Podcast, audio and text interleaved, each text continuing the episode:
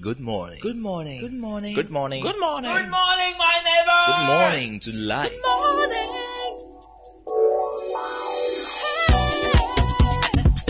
Music. Talk. Inspiration. In perspective. Express yourself. Good morning, my neighbor. City FM. Your station. City FM. 97.3.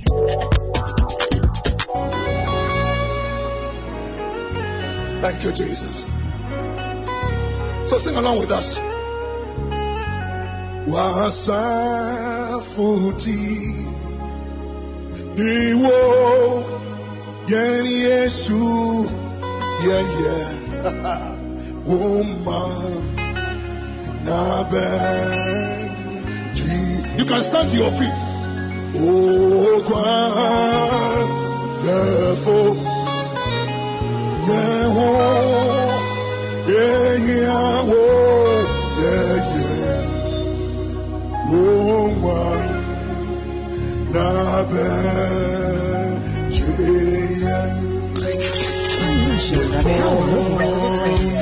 This is City 97.3.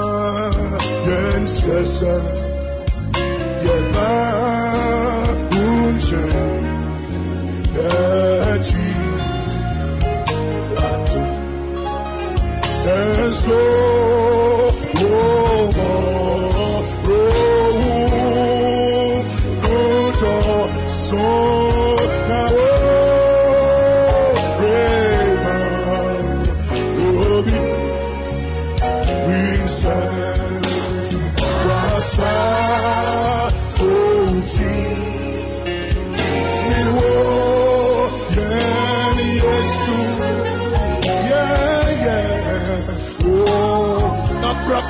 that tree on the rabbit, come on, help me now, come on, help me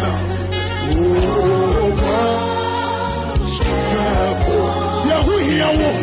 Yeah, who? Hey, yeah, yeah, who? Well, yeah, yeah, who? Well, This is the of your pastor. Now, put up that tree, Serious eh? Conversation.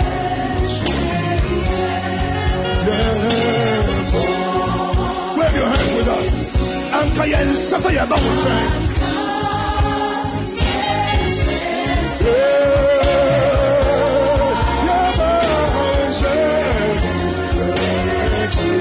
Come on, come on, help us now.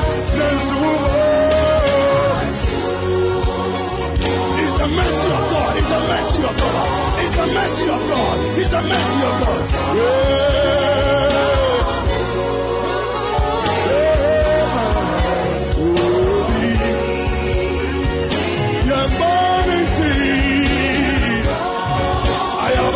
627. Welcome to Wednesday, the 23rd of November. Yes, Lord. Yes, Lord. Good morning, bonjour, buenos dias. This is the City Breakfast Show, live on your dial 97.3 FM. My name is Nathan Quao, sitting in for Bernard Avle. It's an honor bringing you the biggest breakfast in town. Many, many thanks for joining us. Grab a seat, let's have breakfast. Sending your thoughts and comments, messages, anything you want to share with us on 0549 986 996. Come on here, come on. Yes, Lord.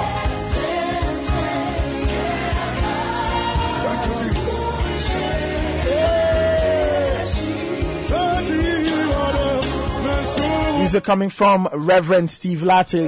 Starting us off on a Wednesday morning.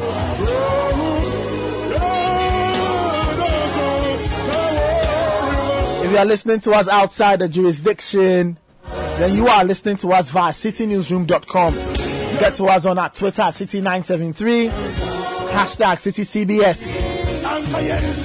Start off with our business sense for the morning. Brought to us by ADB. ADB is bringing you the payday plus. You can access up to 10,000 cedis or 80% of your next net monthly salary. And remember, there's no interest on repayments within 30 days. And your money hits your account the same day. If you are interested in this, call Meredith on 0243 273 or now on 0244 284 197. T's and C's apply. ADB truly a Greek and more. And our business sense today comes from John C. Maxwell, one of the foremost authorities on leadership. He says, We cannot lead anyone further than we have been ourselves. We cannot lead anyone further than we have been ourselves. So you can't take people somewhere you haven't been. You cannot lead your group and say, I'm leading you to big things when you haven't experienced big things yourself or you haven't seen what a big thing looks like. So you cannot take people farther, you cannot lead anyone farther than we have been ourselves. So when we say we want to lead, it's important that we know where we are taking them. We've been there before. Even if it's a principle you want to apply, you need to be applying it in your own life so that the people following can see you as the perfect example. So you cannot lead people anywhere or anyone anywhere than we have been ourselves. Great way to start the Wednesday morning. That's our business sense brought to us by ADB. ADB truly are great and more. Coming up next is the newspaper review. This is the City Breakfast Show. Please stay with us. We'll be right back. Don't go anywhere.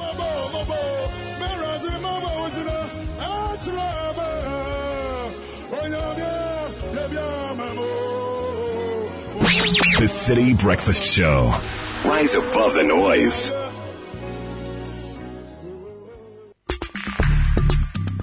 Join the conversation on the City Breakfast Show on Facebook at facebook.com forward slash city 97.3, Twitter at twitter.com forward slash city 973, and Instagram at instagram.com forward slash city 973 with the hashtag CityCBS.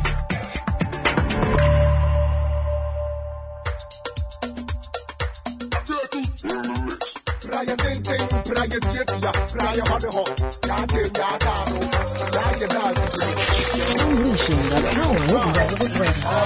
This is City 97.1.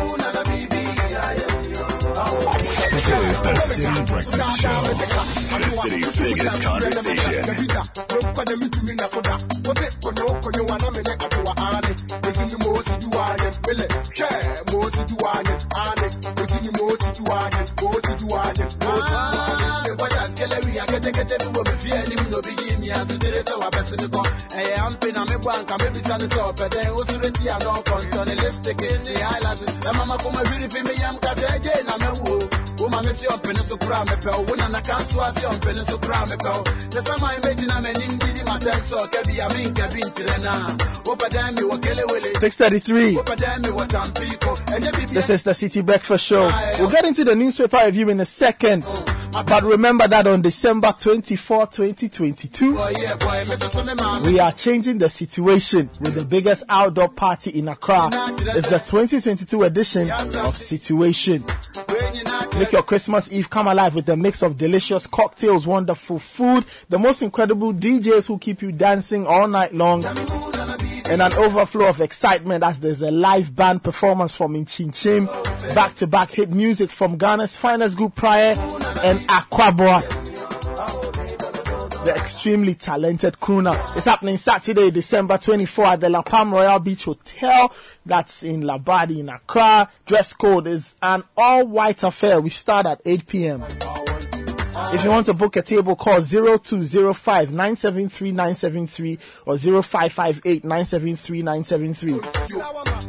The Situation Outdoor Party is partnered by Ghana Weekend and City FM, empowered by City TV.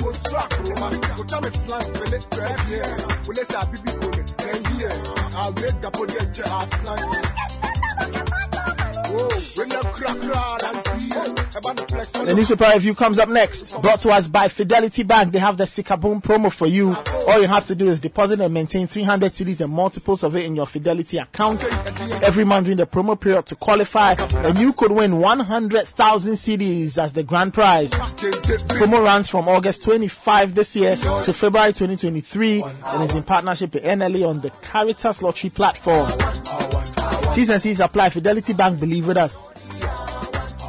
Total Energy is also bringing us the newspaper review. Three-time winners of the CIMG Award for Petroleum Company of the Year. They are now in the CIMG Hall of Fame for Petroleum. That means they are a big company and they want to give you the very best. They give you great products and services that meet your needs and expectations.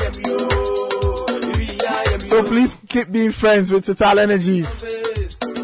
And the segment's also brought to us by Kel Chaco Toothpaste. Kel Chaco Toothpaste, happy smile.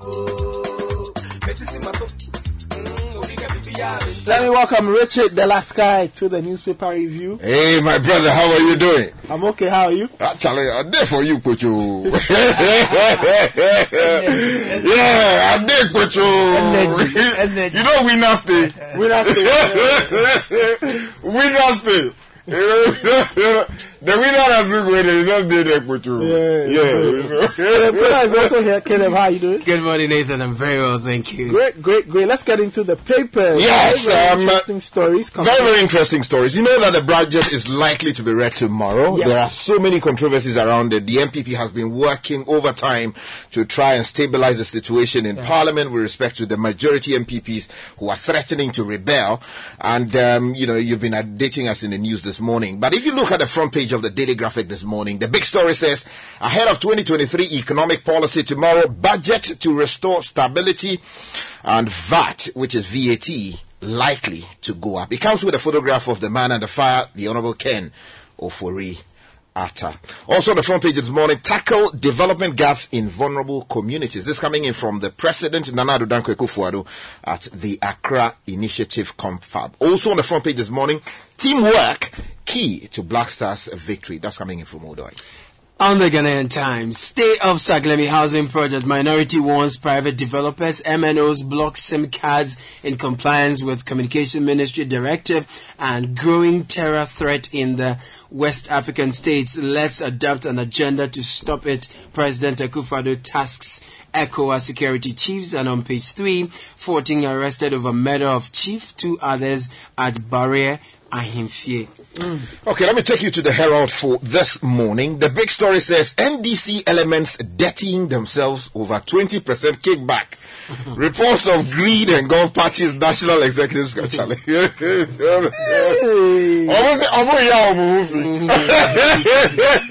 But uh, it is all in the. They see when they did the enjoy you, Charlie, growing yet then. Charlie, Herald, Charlie, somewhere. also. Government heavily indebted to road contractors. One of the topics we mm. tweeted yesterday mm-hmm. on the City Breakfast Show. And also, Ghana Police gives yet another false hope on dealing with rogue officers after viral video. That video I saw yesterday, Charlie, really, really traumatic. And uh, the police chief would have to do something about it. Hmm. Chronicles says judgment in petition against Jomoro MP drama in secondary courtroom. Mm. Marietta Brew Appiah-Oppong Frank Davis in hot exchanges and his insurgency in Sahel could engulf West Africa. Kufado warns Aisha Huang discharged, rearrested. NDC MP scare investors from Saglemi project. Gomoa West MP whines over high fuel prices and Proverbs 23. It is an honor for a man to keep aloof from strife, but every fool will be quarreling.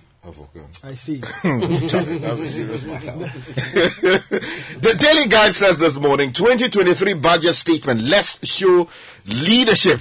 This one is coming in from Akompreko Agyapong, who is the yeah the member of parliament for the uh, Assin Central constituency, Yes. and uh, he is worried about what the NPP MPs um, are demanding ahead of the budget presentation. Also, Foreign Ministry unaware of EC's planned registration. Uh, the story you picked up much earlier. Aisha Huang's son, one other dragged to court. And Council of State not fit for purpose, according to John Kufuor. The new crusading guide allow Ken Ofori Atta to read budget. MP rallies colleagues to support president's plan. Conflict of interest splatter. NDC's FEC defend Asiedu Nketia. Urge party members to ignore rumor mongers. Ni Owu family doesn't own Achimota forest lands. Head of Ni Odocho Odoi Kwao family claimed hmm, and petitions the president. Now, countering terrorism, seven countries hold strategic confab to find solutions under Accra initiative. And the Ghanaian publisher says this morning DVLA introduces new number plate. Okay. And NPP inaugurates National Council committees. Mm-hmm. Akufo-Addo drops solution to terrorism. Don't buy Saglemi houses, according to the minority, because they are warning investors in that regard with some reasons. And Kennedy Agyapong begs for Ofori Atta. Right. The Finder newspaper, excerpts of 2023 budget reviewed heavy on property rates, VAT increase, social protection, failure to pass it would derail much needed IMF bailout, and uh, collaboration of majority minority on 2023 budget. Crucial. This is Oppong Nkrumah speaking. Ken Agyapong appeals to NPP MPs not to boycott 2023 budget, and Nana Akufo-Addo calls for Africa-led counter-terrorism initiative. These are stories making the headlines on the Finder. If you go online, citynewsroom.com says, don't boycott 2023 budget presentation. Ken Agyapong to NPP MPs. Mm-hmm. Organized labor government failed to agree on 60% increment in base pay. Mm-hmm. Telcos ready to begin deactivating unregistered SIMs. That's according to the Chamber hmm. of Telecom. Hmm. Hmm. okay, and Akufo-Addo uh, government deliberately abandoned Saglemi housing to sell it later. That's according to the minority. And Ashanti, and the Ashanti region, soldier allegedly kills nursing mother at Manson Datano. Okay, if you go to citybusinessnews.com, they say Bank of Ghana wins Corporate Governance Institution of the Year award. Okay, they also have the Chamber of Tele, uh, the telco story on SIM card deregistration or SIM card deactivation. Uh, Malagasy delegation complete tour of Ghanaian fintechs and MF, um, MFIs. Okay. And Twitter staff in Ghana are rejecting Elon Musk's layoff package. Um, I read somewhere that they, they had gone to court or they had sought the, uh, the legal route to see what they could get from that. Okay. Um, Accra initiative won't require UK troops in Ghana. Foreign Affairs Minister debunks reports. That's a story coming from starfm.com.gh. And let's work together to arrive at this uh, feasible budget program Oppong Nkrumah to majority minority. And the minority says government running down Saglemi housing project to sell cheaply to cronies. If you go to Major Online, dot com they've got the police story sky that you made reference to. Mm-hmm. Two police officers caught on camera assaulting man over weed. Mm-hmm. Interesting. Mm-hmm. And meeting between labor unions and government adjourned to november 23 and minority blocks approval of 500 million dollar loan. And if you go international on the bbc they say gunman kills up to 10 Hmm. in Virginia Walmart store. Oh, that, that broke early this morning. An angry protest at giant iPhone factory in Ghana. Uh-huh. And Supreme Court clears Congress to uh-huh. see Donald Trump's taxes. Thank you. So it looks like Trump, every day there's something about Trump. No, the Apple won't finish the man, but Charlie, they lie.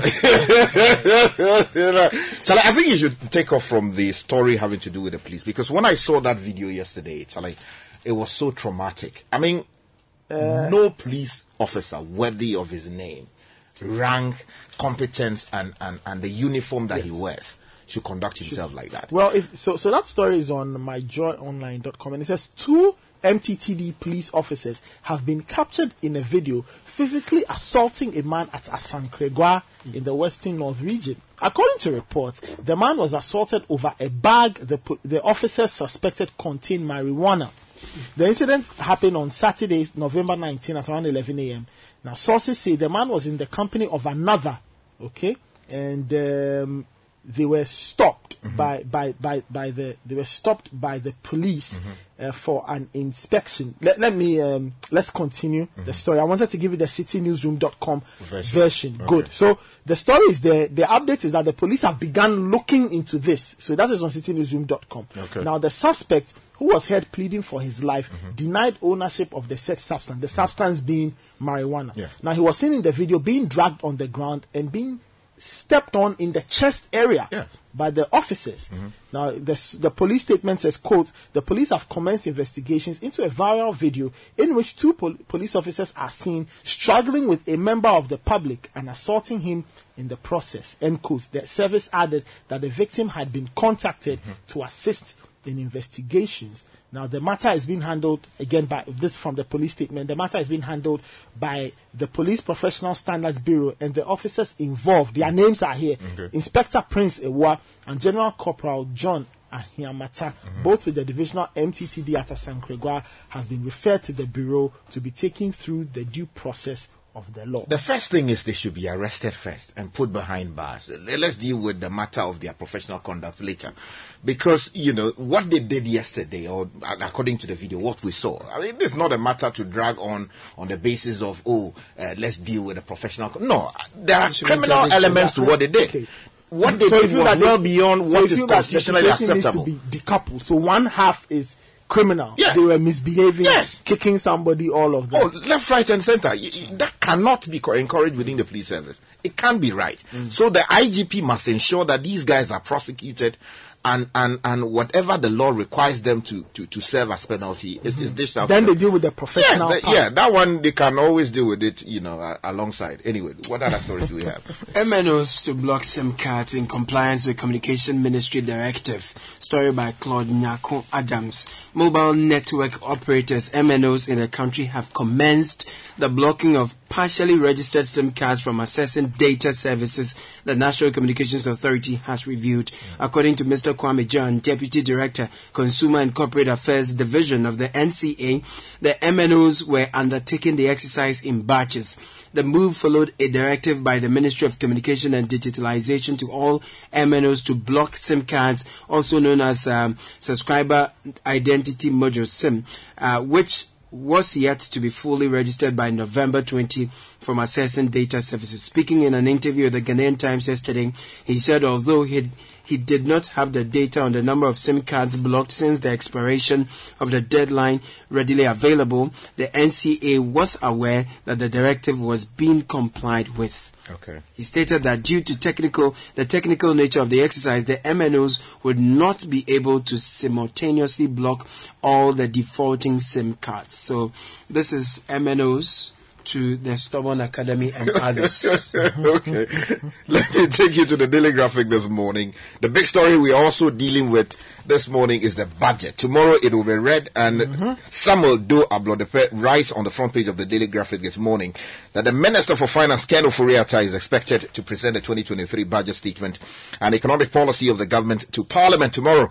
Now, the majority chief whip, uh, Frank Annoh-Dompreh, announced this uh, in Parliament last Friday and urged members of the House to be present. Now, the budget from our sources is expected to inspire hope, restore macroeconomic stability, um, bolster resilience, achieve in- inclusive growth, and ensure value addition to the country's raw materials in order to rake in more revenue and foreign exchange to contain the current economic challenges. Now, our sources have also hinted of an upward adjustment in the value added tax. Hey, Charlie, hmm. VAT, hmm. raising it again after Kumi Preko and everything we know about. Currently at 12.5% to between 14 and 15%. Charlie, Nyiragbewo. Now, the presentation will be done in accordance with Article 1791 of the Constitution of the Republic. Now, if you would note, uh, there are a number of uh, newspapers running stories today Yes. about um, an appeal that is going. yes, yeah, you have that, that story. Finder has that on page 11 as well. Yeah. So let me give you that detail shortly. The Finder newspaper on Kennedy Agyapong appealing to uh, his colleague MPs, New Patriotic Party, NPP Member of Parliament for Assin Central in the Central Region. Kennedy Agyapong has appealed to all majority caucus MPs to attend and participate fully in the 2023 budget presentation, uh, related discussions, debate and approval. He described as unfortunate and regrettable the stance taken by some aggrieved NPP MPs to neither attend a sit-in nor have anything to do with the subsequent parliamentary discussions and debate on the 2023 budget should Minister for Finance Ken Ofori Atta be the minister presenting it to the House. Agyapong, who is aspiring to lead the NPP as presidential candidate in 2024, made the appeal in a statement issued yesterday. So that's Kennedy Agyapong appealing to his fellow NPP MPs Okay. not to uh, abandon Ken Ofori Atta. Okay. Now, there's a story that I uh, saw in um, the Daily Graphic. Um, let's link it to the budget. On page 17, Professor Addae-Mensah is calling for review of the free senior high school policy. Now, Vincent Amanu Veve uh, is writing this morning in the Daily Graphic that a former Vice Chancellor of the University of Ghana, Professor Emeritus Ivan Addae-Mensah, has called on the government to re-examine the implementation of the free senior high school uh, policy to ensure its sustainability. Now, he suggested that the government should resort to cost sharing where parents who could afford it would pay for their children's education. You know, it goes back to the arguments that we had long before the implementation of the project. Now, um, he said that such a measure would ensure that poor and needy students benefited from the generosity of the well-endowed.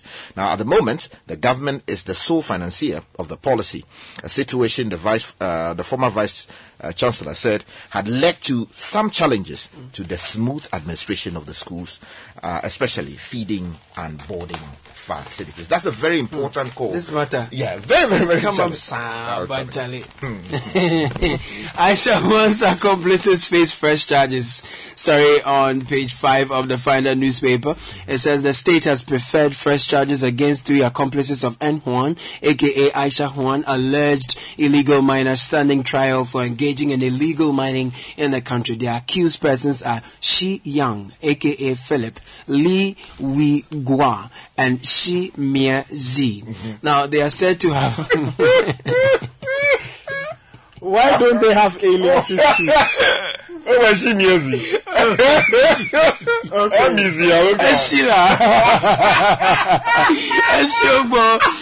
They are said to have uh, possessed forged residence permits. Now, Lee Wigwa and Shimia Z, who are partners, are facing a charge of undertaking mining operations without license. Okay. They are said to have undertaken mining operations without license granted by the Minister for Natural Lands and Natural Resources at Rienso near Nkoko, uh, Rienso, in the eastern region in the year 2017. So that's an update Okay. coming in. If you go to citynewsroom.com, organized labor, remember they have been going back and forth with government for a 60% increase. Uh-huh. now, organized labor is expected to meet the government today to continue negotiations on the proposal of a 60% increase in the base pay of the single spine salary structure for next year. Organized labor says the proposed 60% is intended to help workers deal with the rising cost of living Okay. as a result of high inflation. Now, yesterday's meeting ended inconclusively, even though the budget, and like you said, has been slated. Uh, you know, for it to be presented on November 24. So that's the update there from a labor front. a few more stories. Talking about increment, let me take you to the Daily Guide newspaper, page nine. There's a story there that says Telco's chamber hence of tariffs increment. Charlie, these people will kill us. oh. Yeah, will kill. It comes with a very, a very nice photograph of my good friend or our good friend, engineer Doctor Kenneth. Actually, we we Charlie work pabu. Wow, If I'm boy. getting a kuku. Oh. Mimi au gala. Yeah, Mama kuku ma dabla. kuku. Mama ma. Ow, come on, man. Ow. Acho. Ow. Okay, yeah. Oh, I don't fu pa ma fi adu nene ma. Ah, o re Agbafu Oh, no, no, no, no, no, no. Tobias Igbe Medekuku no. Uh, this, this one here, Medekuku no. Don't change Igbo. Now, the Ghana, the Ghana Chamber of Telecommunications has given an indication of a possible tariff increment by its members. According to the chamber, its industry members may have to increase their tariff due to the present high cost of doing business in the country. Oh, Charlie, no, Charlie, we beg you. Oh, no, no, no, no, no, no, no, Gbagbosu. no, Charlie. NDC MPs scare investors from Saglemi projects. That's how the Chronicle couch sits on page number two. Agnes Ansa wrote this from Saglemi and it says the minority uh, members on the Works and Housing Committee of Parliament have warned investors who are considering buying Saglemi housing to tread cautiously. According to the caucus, it was very optimistic that the National Democratic Congress NDC would be in power in 2025 and would reverse the decision uh, taken by the new Patriotic Party NPP government in selling the project to a private developer court. So the minority in parliament, we are stating our position clear that we would not want any private developer to come in at all. We are very optimistic the NDC will come from the next government in 2025. So any property developer that will partner the government to complete this project, uh, the project will be taken away from you. Okay. That's a very serious matter. We have to look into that. Uh, there's a story dealing with terrorism um, Yes. on the Let's do that on, on, on the pages. If you go to the Ghanaian publisher on um, page three, Akufo-Addo drops solution to terrorism.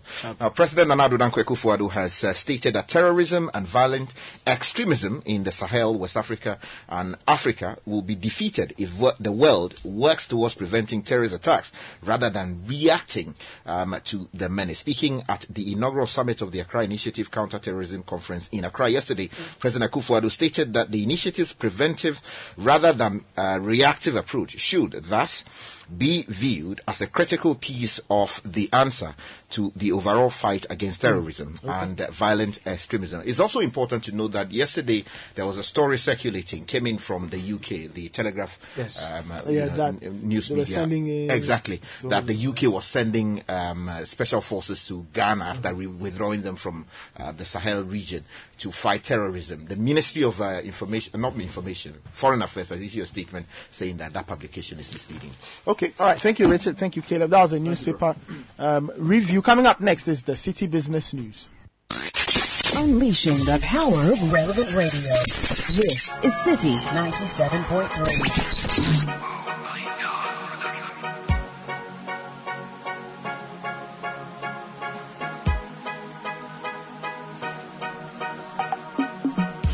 Six fifty-eight. Coming up next is the City Business News, brought to us by Access Bank. Access Bank is uh, collaborating with Graphic Communications to bring you the SME Fair 2022. It's happening on Thursday 8th and Friday 9th December 2022 from 10 a.m. each day, and it's happening at the AMA Gardens. and they're bringing together businesses from across art and beauty, electronics, furniture, food and agriculture, engineering, retail store, and much more. So you can buy at amazingly discounted prices. Take advantage and get the best discounts and amazing deals this festive season. You can call 0800 00 4400 for more info. Access Bank more than banking. Goil is also bringing us the city business news, and these days they are making things easy. You can use mobile money to pay for your floor purchases. You can even use your bank card or your Goil Go card. Visit their Facebook, Instagram, and Twitter pages for more info. Goil Good Energy Go yeah yeah DM. MTN is also bringing us the city business news, and they are telling you to look forward to weekends because with as low as 52 pesewas, enjoy endless conversations with non-stop talking and texting on all networks. Just dial star 550 hash only on MTN this Sunday and make it extra special. Remember, T's and C's apply. And the city business news is also brought to us by Enterprise Life. Enterprise is your advantage. Netele Nete is here. She's got all the latest from the world of business.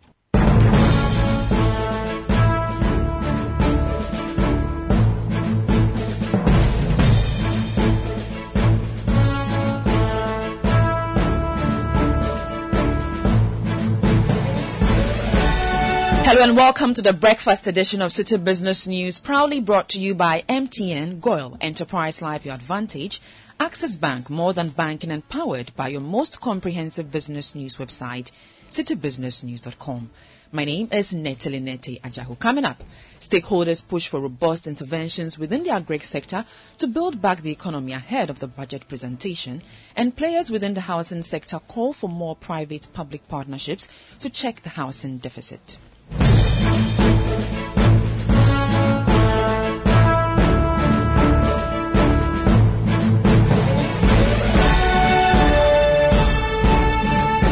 Let's settle for the details now. The Peasants Farmers Association of Ghana has said that an agricultural-led budget is what will save the economy from the current economic crisis. According to the farmers, the budget presentation, which will be given on Thursday, should make provision for adequate farm machinery to facilitate the production of rice and maize in the country. Their call comes at a time when government has said it will no longer facilitate the import of rice into the country with forex support. In an interview with City Business News Head of Programs and Advocacy at the Peasant Farmers Association of Ghana, Charles Nabas said the country will greatly benefit if adequate provision for the agricultural sector is made in the budget. a lot of farmers have grown their rice. They are not able to harvest because they couldn't afford combined harvested. So we expect to see in the budget provisions made for increased supply of mechanization service. If I talk of mechanization services, I'm looking from tractors, from tractors, from combine, um, and then from rice mill to ensure that we increase our rice production. Now, of the poultry farmers have closed their poultry farms because they could not afford maize. The reason why maize supply has gone down and prices are so high is because of high cost of fertilizer and other inputs for production. So we expect to see budget allocation that will support people who are into maize production to be able to produce with a low cost, increase their farm sizes. So the next year, when it comes this time, price of maize will be that um, uh, moderate for poultry farmers to be able to purchase. Now, we also want to see a situation where the budget indicates clearly measures or policy proposals that will allow people who want to invest in agriculture to go to banks and get loans with low interest rates. That was the head of programs and advocacy at the Peasants Farmers Association of Ghana, Charles Nyaaba. Still on the budget, economist Dr. Patrick Asuming is also urging government to invest more into domestic production to reduce the rate at which foreign products are imported at high costs. This, according to him, will check inflation in the country. Current bout of inflation earlier on, you know, this bout actually started right about, you know, September last year. Well, it did start maybe June last year, but it was a little bit gradual. And you realize that when it started, it was primarily driven by food inflation. Food inflation has continued to rise, and in the last few months, the rapid depreciation of the currency has added to it. So you see that the import, inflation on imported items have now outstripped the domestic one. So, in terms of, there are two things. We need to address the currency depreciation. But we also need to address the bottlenecks with food production. So, even though there are difficult times in terms of government spending, we still need to continue the investment in agriculture.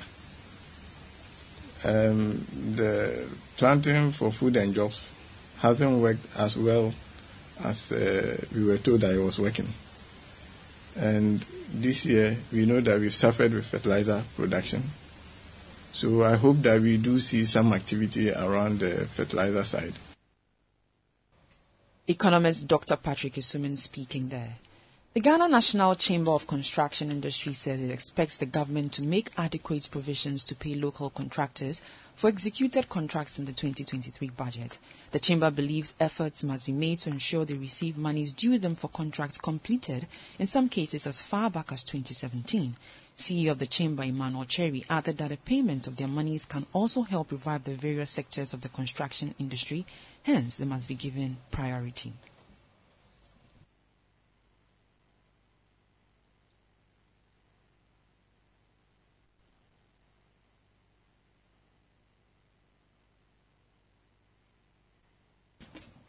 We'll bring you that insert in the next bulletin. Moving on, stakeholders within the housing sector are calling for the introduction of interventions to ensure that the country's growing housing deficit is checked. Though Ghana's housing deficit is currently at 1.8 million units, they say more needs to be done. Speaking on the sidelines of the commissioning of the Dinkra Heights complex in Accra, Managing Director of Switchback Developers Limited, Rudy Lok, Rudy Loko says, says more public-private partnerships to build large-scale affordable housing projects on relatively cheap land to ensure that ordinary Ghanaian is catered for is needed. There's a bit of a glut, okay? But I believe that real estate is about address. It's about the location. But yes, there's a bit of a glut, and um, our economic situation currently is a bit tight. So, not to say people don't have money, but I think people are just being cautious. In real estate, one of the biggest challenges has to do with acquisition of land. And so, if not for anything at all, if government can assist private sector players in getting access to land to build, I think it will help. It will go a long way to even help on the pricing of properties. There are real estate companies that sometimes have to pay for land two, three times before they actually start construction. And there's no free lunch. They are not Father Christmases. They would definitely pass on those costs to the final consumer or the buyer. And so that feeds into certain properties being expensive. So if government can assist real estate with land acquisition in partnering with them on that end, I think it will go a long way to help. That was the managing director of Switchback Developers Limited, Rudy Loco. The chief executive officer of the Petroleum Commission, Egbert Faibille Jr., says, in spite of challenges confronting Ghana's upstream petroleum sector, Ghana has been recording some positives with respect to contracts awarded to indigenous Ghanaian companies. Speaking at the opening of this year's Petroleum Commission Local Content Conference in Takoradi, Egbert Jr. said, although the upstream petroleum sector challenges continue to stifle the growth of the indigenous participation of companies in the sector and overall Ghana's local content targets, Ghanaian oil companies were awarded over $5.2 million service contracts at the end of the third quarter of 2021.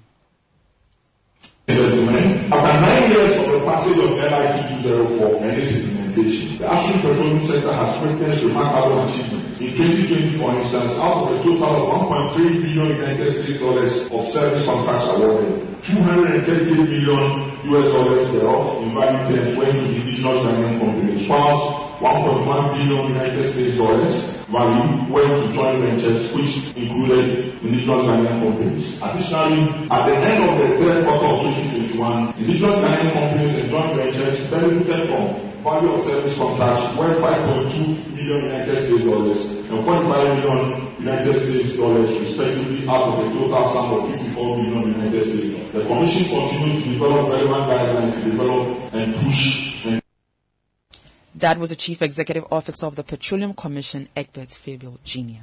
Now on the interbank foreign exchange market, where banks trade amongst themselves, the dollar remained unchanged and is selling at 13 cedis 11 pesewas. The British pound gained 8 pesewas and is selling at 15 cedis 49 pesewas. The euro also gained 3 pesewas and is selling at 40, 13 cedis 44 pesewas. However, at some forex bureaus, the dollar is selling at 14 cedis 90 pesewas, the British pound is selling at 17 cedis 50 pesewas, and the euro is selling at 15 cedis 5 pesewas. Let's now join Gillian Hammah of Databank for more on the topic. What's the difference between the amortized value and the market value? If you invest in mutual funds, you may have received a notice from your fund company or heard the regulator, the Securities and Exchange Commission, explaining the requirement for fund companies to apply what is called mark to market valuation. In response, you may also notice that your fund company is now showing you two balances for the funds you hold, where one is called the amortized value and the other is called either the mark to market or market value. The amortized value shows the current value of your investments in the fund if all the investments in that fund were held until they mature, so the fund manager could get the full value of the investments done on your behalf. The market value or mark to market value, on the other hand, reflects the current value of your investments if the fund manager has to prematurely sell bonds in this current environment without waiting for them to mature. For this reason, fund companies have been directed to process all withdrawals at mark to market prices to help protect the value of the funds for those who stay invested. So if you don't have an urgent need for your money, you may want to consider waiting for the bond prices to recover to minimize any losses you could make in the near term. That was Gillian Hammah of Databank. And that does it for the breakfast edition of City Business News, proudly brought to you by MTN, Goil and Enterprise Life Your Advantage, Access Bank More Than Banking and powered by your most comprehensive business news website, citybusinessnews.com. My name is Nettie Neti Ajaho. Have a good business day. This is the City Breakfast Show, the city's biggest conversation.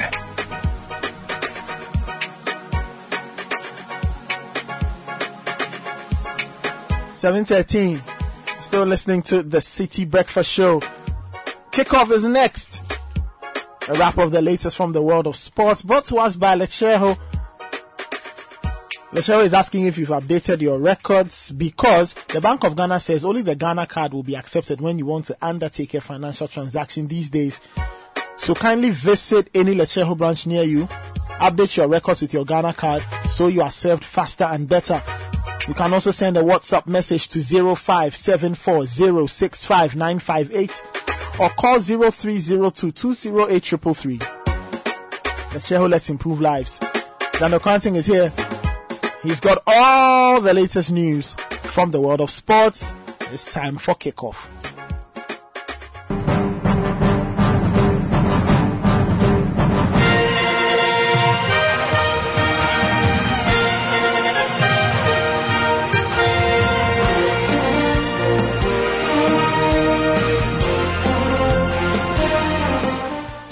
Hello, good morning. It's time for kickoff here on 97.3 City FM. My name is Daniel Cranting. In the headlines, Saudi Arabia pull off one of the shock results in FIFA World Cup history after beating Argentina in their opening group game. Olivier Giroud becomes France's joint all-time top leading scorer. We'll give you the latest in the Black Stars camp ahead of their opening game against Portugal tomorrow. And Portugal forward uh, Cristiano Ronaldo is set to leave Manchester United with immediate effect. Oh, oh, oh.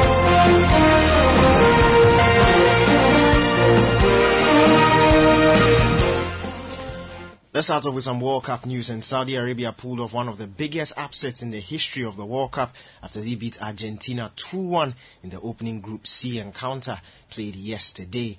The Argentines took the lead in the first half through a Lionel Messi penalty, but the Saudis fought back to score twice in the second half and win the match against all odds. Let's now hear from Saudi Arabia coach Hervé Renard. Are coming to the World Cup. You need to believe on uh, yourself. Everything can happen in football.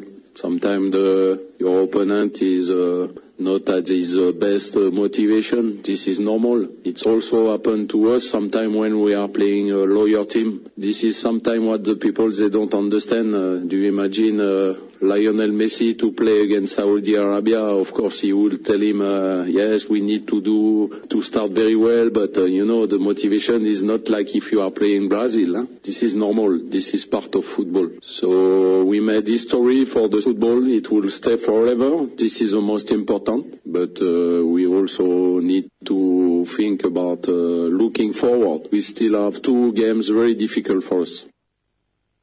You had Saudi Arabia head coach Hervé Renard speaking there. Elsewhere, Mexico goalkeeper Guillermo Ochoa continued his love affair with the FIFA World Cup after saving a Robert Lewandowski penalty to make sure that his side ran away with a point.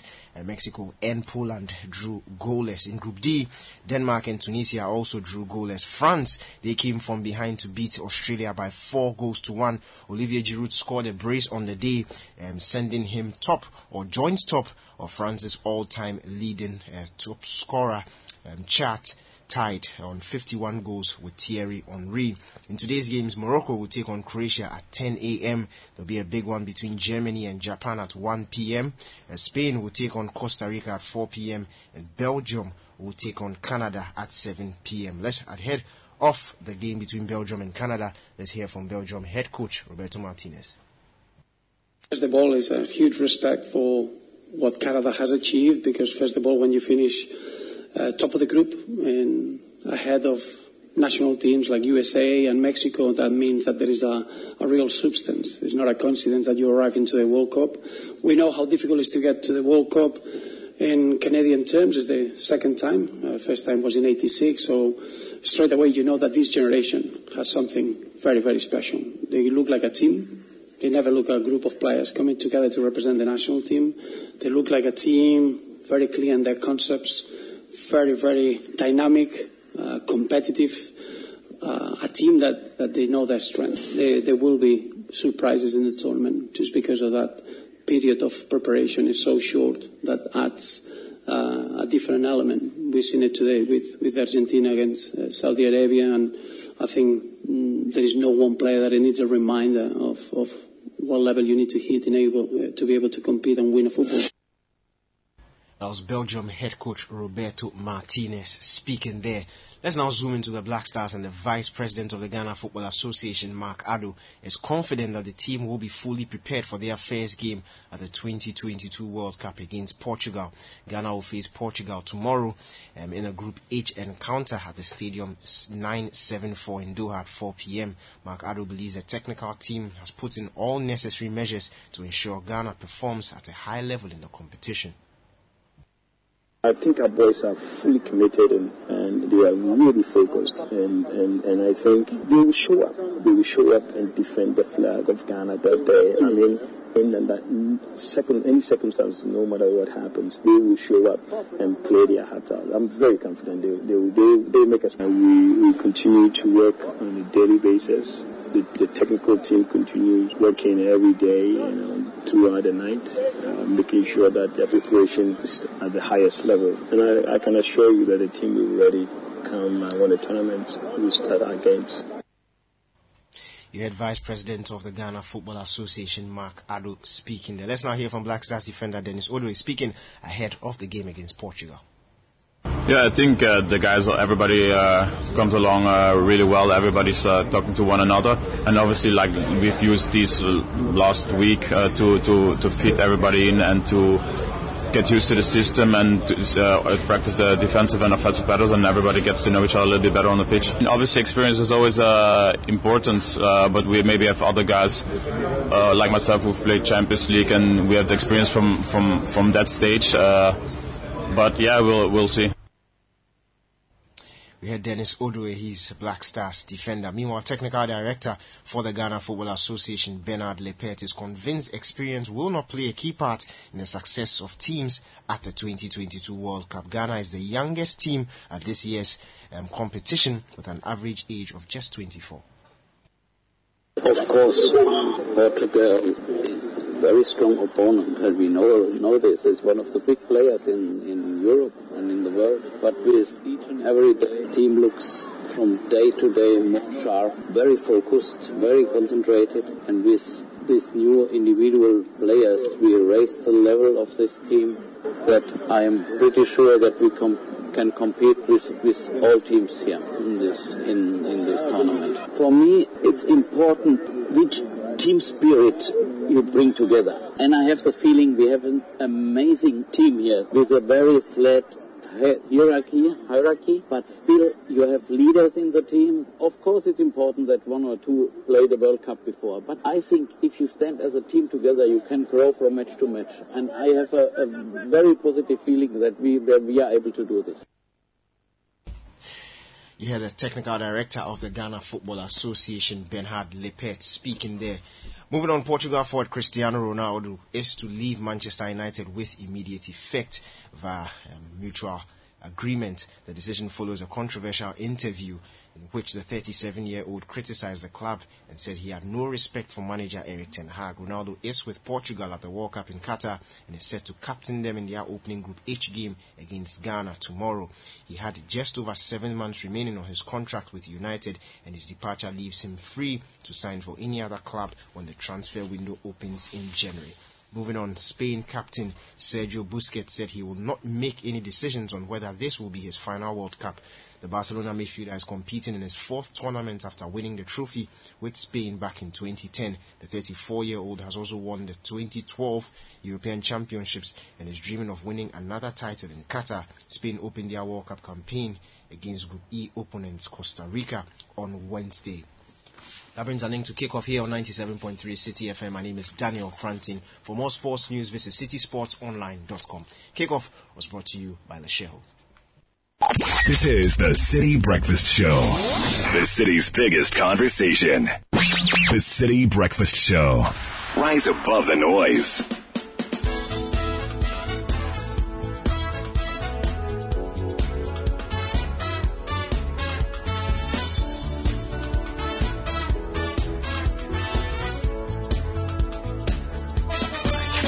Unleashing the power of radio. This is City 97.3. Adios, I'm in corner, me do. Oda baba da ben good. Walk off them way. What a man is now, and Toby and Oh, what I more? Watch oh, okay,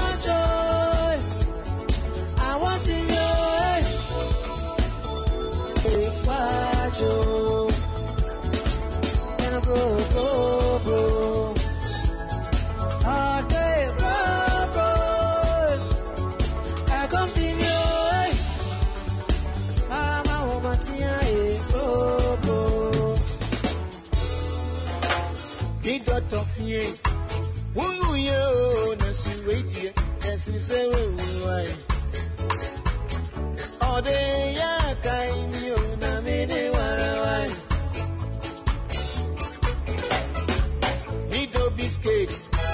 Woo yo, Nancy wait here. Nancy say, why? All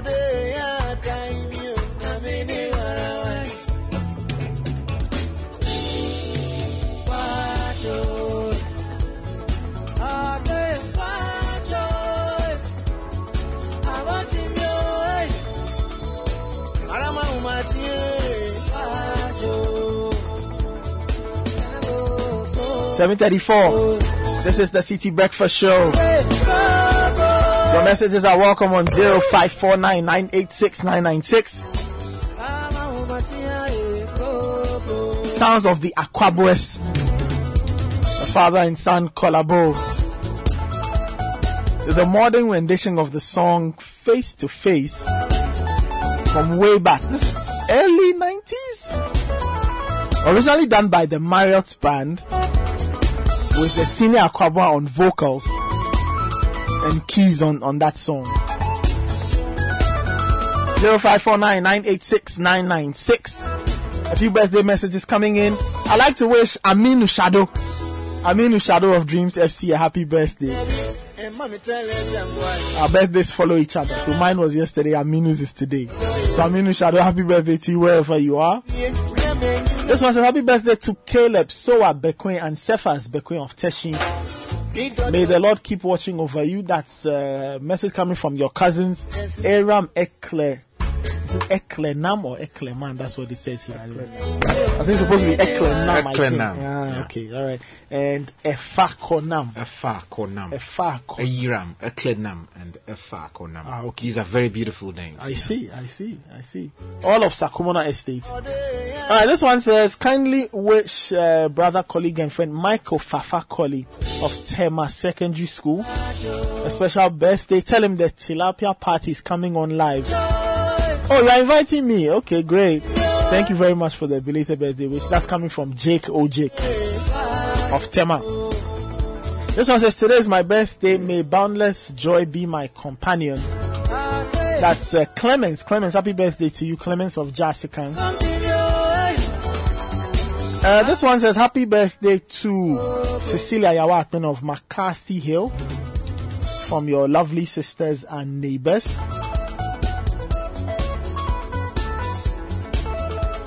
And uh, let me say good morning to a very ardent listener of the City Breakfast Show, Michael Hosu of Ashaiman Atadeka, uh, retired Chief Inspector of the Ghana Police Service.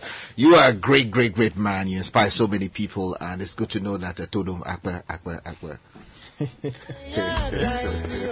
Yeah. Oh, GCB is telling you to gain more when you bank with them. At GCB, you stand to gain more. So switch or open uh, a salary account today and gain more in the GCB Gain More promo. Now, this is what they mean by when th- this is what they mean when they say gain more. Get up to 300,000 cedis um, as a loan at a competitive interest rate and pay in 60 months at reduced upfront fees. Pay no monthly fees for six months. Get an instant reward when you make a deposit into your salary account and benefit from free life insurance cover for a year. Promo runs until April 2023. GCB is your bank for life. Now, this season, GTP is giving you a 5% discount when you make a bulk purchase of 50 or more fabrics for your organization, church, employees, or clubs. Call Beatrice on 0204 389605 to enjoy your deal and wire your stakeholders this season. Shop now to start saving. GTP Lifestyle. Now, in this day and age where rent is crazy and getting a place to stay is almost like a war, Ugo Flip is here to make sure the home ownership journey is realistic, fun, and more affordable.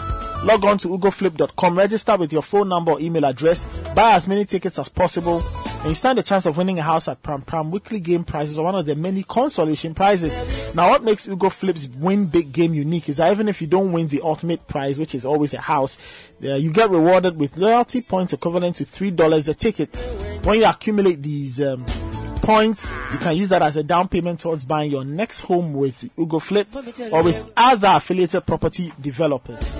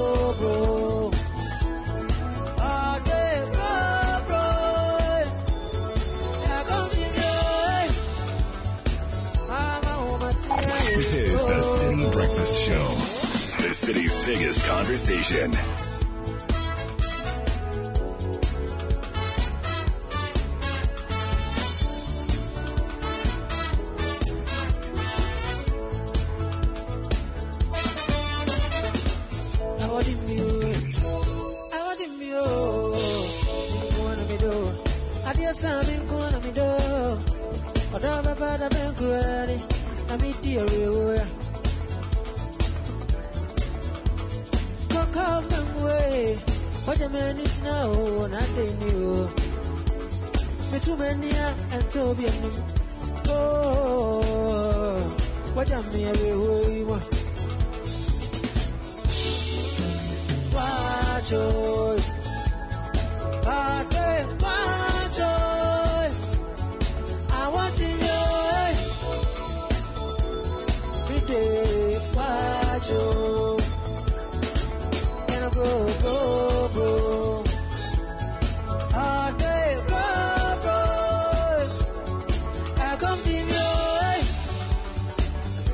740, this is still the City Breakfast Show. Sending your comments on 0549 986 996.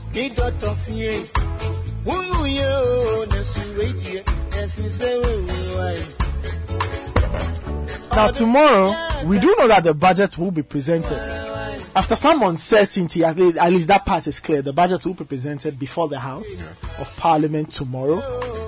But the build up to this has been quite interesting. A few weeks ago, you had um, first 80 NPP MPs who said they didn't want Ken Ofori-Atta to remain as finance minister. The number has risen to 98 now. Okay? Also, they claim. Or so they claim. Okay? So these MPs put out, they did a press conference. Mm-hmm. They told everybody, look, we don't want Ken Ofori-Atta, all of that. So these are NPP MPs, MPs on the majority side mm-hmm. they called on the president to do so. The president said, okay, you let Mr. Ferrata finish the IMF negotiations, let him get the budget presented, and then we'll discuss what the way forward is. Mm-hmm. And passed. Uh, yes, and passed. On the minority side, they decided to go through the parliamentary provision of a, of a censure. So we, the censure motion has been heard. Uh, there were a few sittings, three or four sittings across last week. We do know that a report will be formally presented, and then we'll figure out what the way forward is from that point onwards. Remember, all of this. Sky, I think after this, the president has to, right? As I think approve or something. The president, the president's signature is needed, or his approval is needed for this to go full circle. I'm You assuming. mean the, the vote of censure? Yeah, the vote of censure, No, yeah. the, the provision in the Constitution, Article 82, Okay. basically says that where the minister fails to resign Ah. before Parliament makes a decision, um, and the decision is to the effect that he should, you know, be removed from Mhm. office, then the president may may Mm, revoke mm, his appointment. Now, that is not instructive enough to say that it's not must, unless, of course, the, of course, we know how the Supreme Court can sometimes interpret may to mean shall in, in, in, in, in very appropriate cases. So, the question is whether the president will be purpose even after a vote of censure to remove him from office.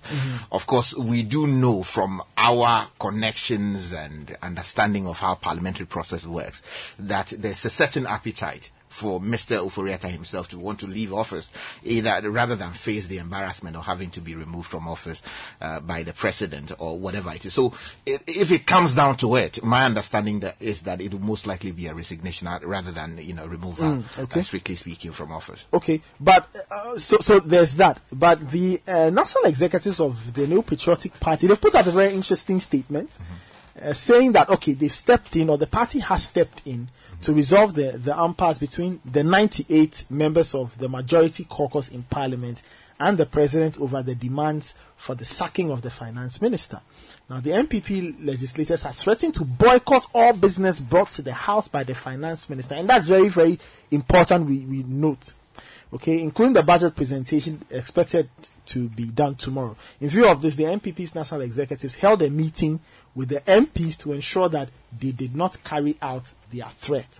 Now, a statement is uh, is out, signed by uh, Honorable Annoh-Dompreh, Yeah. Majority Chief Whip, and Justin Kodua Frimpong, who's the NPP's General Secretary. Okay, uh, very very short statement. Uh, Richard, maybe you might want to go through. Okay, so the, statement the us. statement uh, basically was issued late last night after a meeting between uh, the party leadership and then also members of the uh, group of uh, NPP MPs uh, in Parliament. And that statement uh, is titled Resolution of Impasse in the NPP Parliamentary Group, dated the 22nd day of November 2022.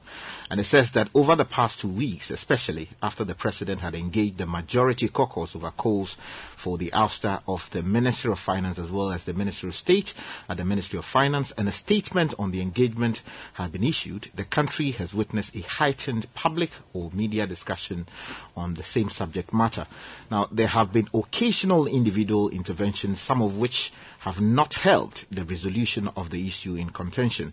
Now, on the other hand, some of these interventions have contributed to escalating tensions and suspicions. Now, at a meeting this evening, uh, that yesterday, the 22nd day of November 2022, involving the majority caucus and the leadership of the party and the Council of Elders, it has been agreed that by all to refocus and recline to the earlier position requested by the president. To which, one, the demand be stood down until the conclusion of the round of negotiations with the International Monetary Fund IMF, which would feed into the 2023 budget. Two, the presentation of the 2023 budget statement and economic policy to the on the 24th of uh, November 2022 by the finance minister on behalf of uh, the president. And three, the subsequent presentation and passage of the appropriation bill.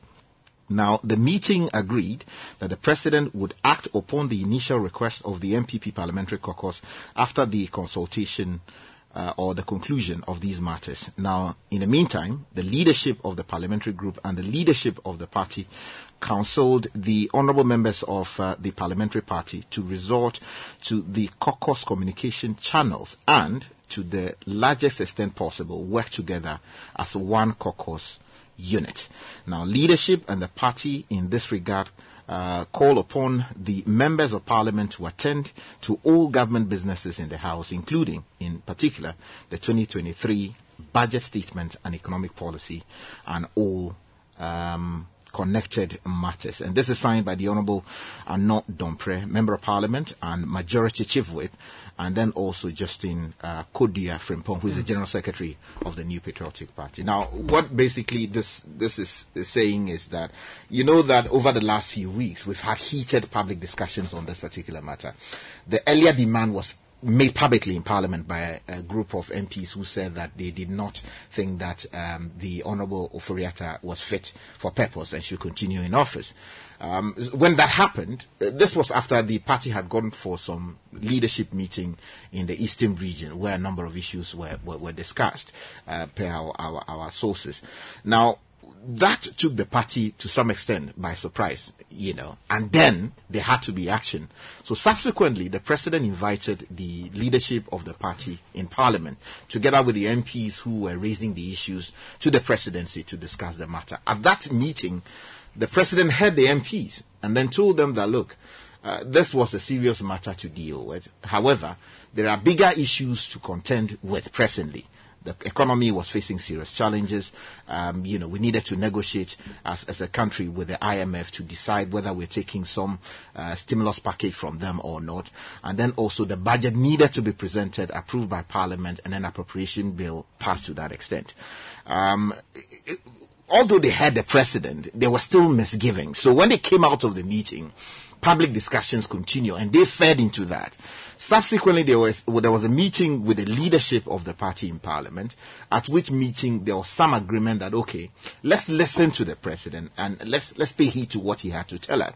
So that after, you know, the presentation of the budget and conclusion of negotiations with the the IMF and, and subsequent decision taken on, on the document to be arrived at, there will be a decision on whether or not uh, the Minister for Finance should go. Of course, we know of some intervening developments, the removal from office of the minister's partner, um, uh, Charles uh, exactly, over the Galamsey economy matter. But then, people started talking again. So media discussions resumed over the matter. Demands kept growing that the minister must go. And, and it became clear that they were threatening that they would have nothing to do with the budget. They would have nothing to do with any business to be brought before the House by the finance minister if he was not removed. Uh, so the party leadership needed to take a decision per our understanding. So yesterday there was this meeting which was attended by the party chiefs and then, you know, Council of Elders. These are very powerful people, the people who actually are the wise men and women behind the party. They attended that meeting together with the MPs who were not happy and the entire leadership and, and the caucus for that matter, at which uh, meeting these decisions were taken. And, and hopefully, I mean, this should help stable the, the waters Well, until the budget is presented and approved. Yeah, the budget will be presented um, uh, tomorrow. We'll see. Uh, Samuel, sister, Samuel, good morning. Morning. How are you doing? Very well, very well. Um, you follow the conversation from the MPs calling for Ken's head and all of that. We are at this point where the party now has jumped in officially and, and fully to say that okay, we are we are trying to get things to be calm so that the finance minister can present the budget. So MPs on the at least 98 MPs on the majority side don't boycott government business because that could have a huge effect on on how all of this um, is happening. Your thoughts? Are you surprised at how this has evolved? Now the party has jumped in fully to try and get all the parties singing from the same sheet. Well, I, I'm not surprised because this is just the logical extension of what, what you'd expect. I mean, it's whatever action the majority was looking at is actually meant well, i- in my estimation. And so it's, we are calling for the removal because we believe that his continued um, existence in the ministry will not augur well for the fortunes of our party and for that matter our government. And so if the removal has, the, the- our request for the removal has been, has been stated, we are now looking at the scheduling of this so-called removal. Mm. Um, and we do not want to um, as you say, cut your no- nose to To spite your face. face. you know, we don't want to do it um, to hurt ourselves. So there are clear and present challenges that we need to deal with. Mm. And so why don't we just steer him through that, and then when he's done, um, admitting that that by itself will not solve our problems, we still come back to the president um, again based on our last official conversation with the president, reminding him that you you know you said let's let's walk through this portion. Mhm. We have come and still maintain that. I think it's a decent way to deal with uh, some of these crisis moments Okay. and and uh, I, you know, but, but at times I just I just ask myself the question of, and and we- we've said it here many times that is is the removal of the finance minister going to be the solution to where we find ourselves. And I don't I don't need a researcher to tell me that it's not the solution. It is that and many, Many other others. things, including the removal of many other portfolio holders at, and different ministries. It's just what it is. You know, but the targeting of a finance minister in a third world country is very normal. It's very, very normal. In a third in a third world country like ours, every development issue is a political issue. Just, just can. Education is politics. Health is politics. what else is? not? Even sports is politics. Sports is very political. Yeah. So, so, so I'm just saying that when you remove him, that's just step one. Others will have to go. Because you see, the talk of increasing VAT, Yes. okay, is again reiterates the point that we've been making here that it's not about just a management of our finances. The management of our finances is on one side, but on the other side of the equation is our ability to raise revenue. Our ability to raise revenue. And the easiest one is to raise taxes. You understand? But an announcement of an increment in taxes is not the same as an implementation of the same. As we have seen with e levy. e levy was fraught with vicious challenges From the very go. from the get go.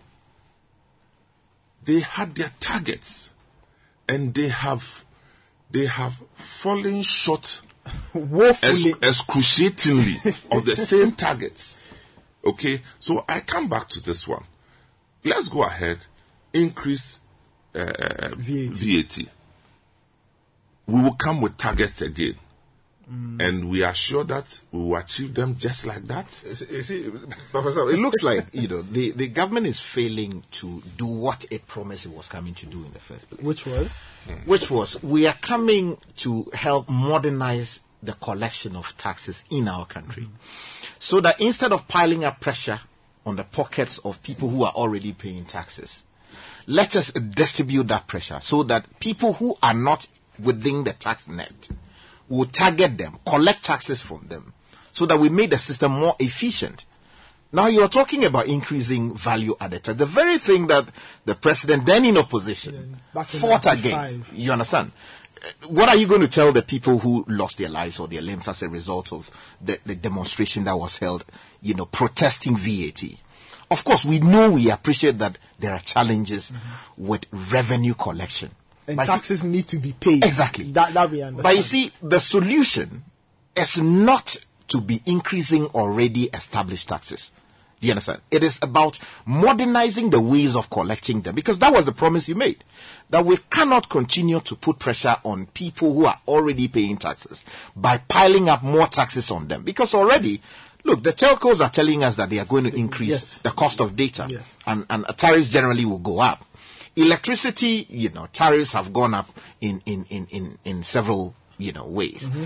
Again, the cost of food has gone up so astronomically that the Food and Agriculture Organization of the UN is issuing notice to the effect that hunger is coming in a big way. And many Africans, including Ghanaians, will be reduced to the realm of extreme poverty.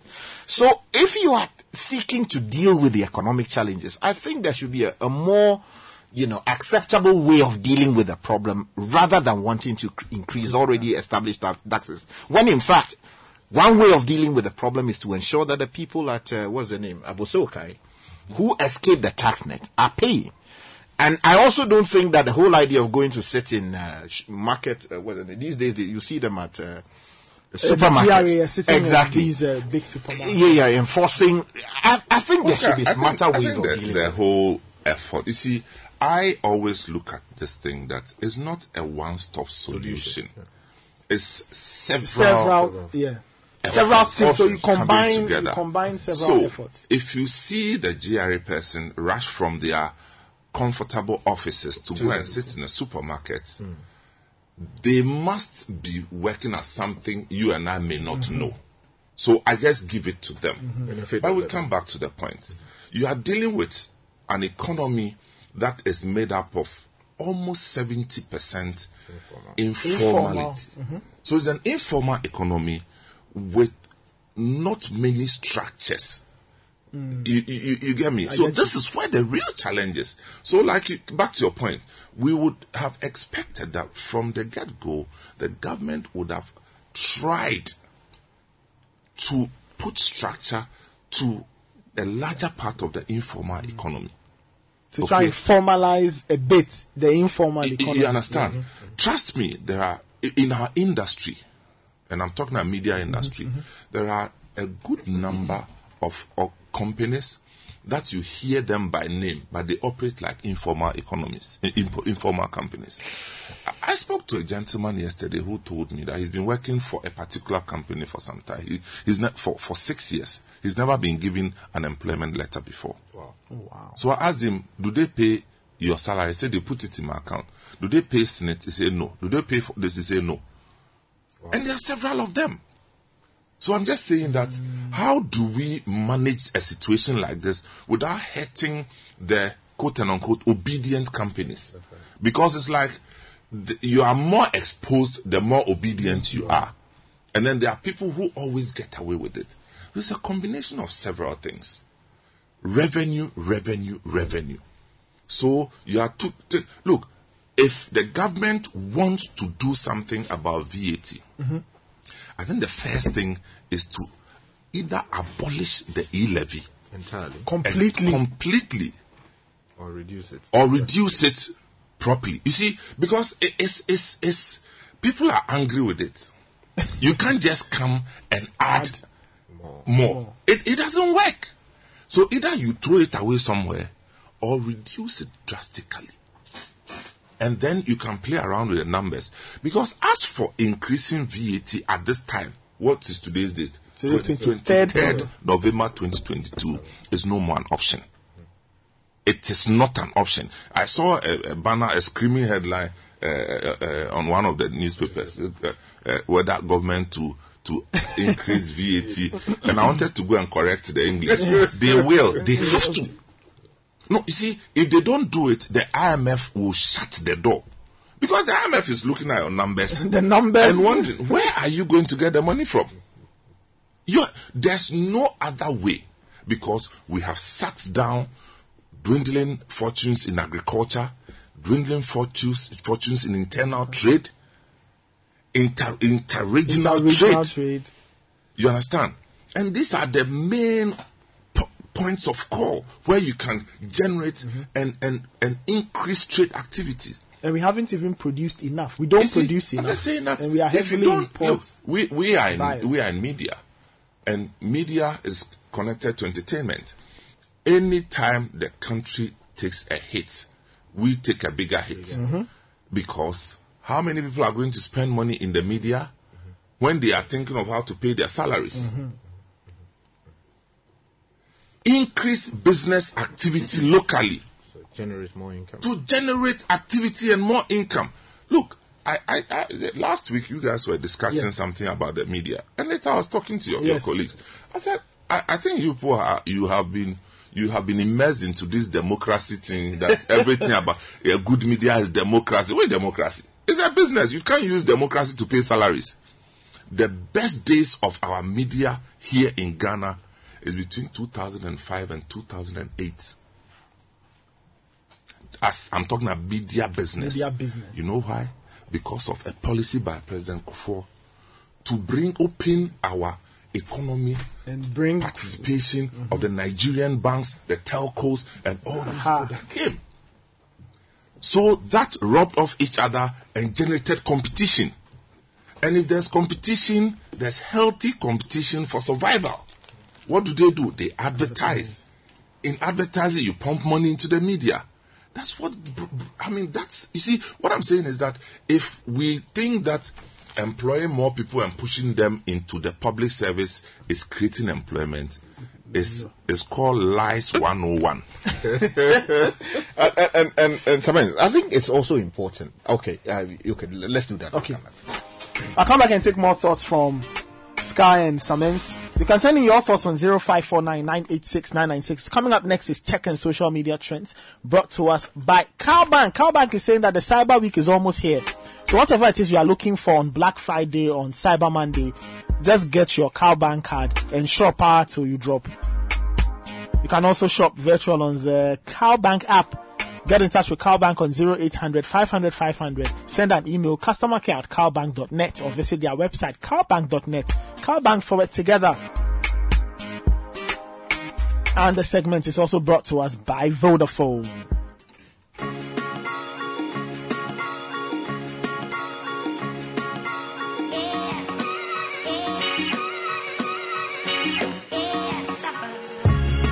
Let me say good morning to Mr. Cranton once again. Nathan. Yes, sir. Some police officers in Western North Region, they are misbehaving. They misbehaved.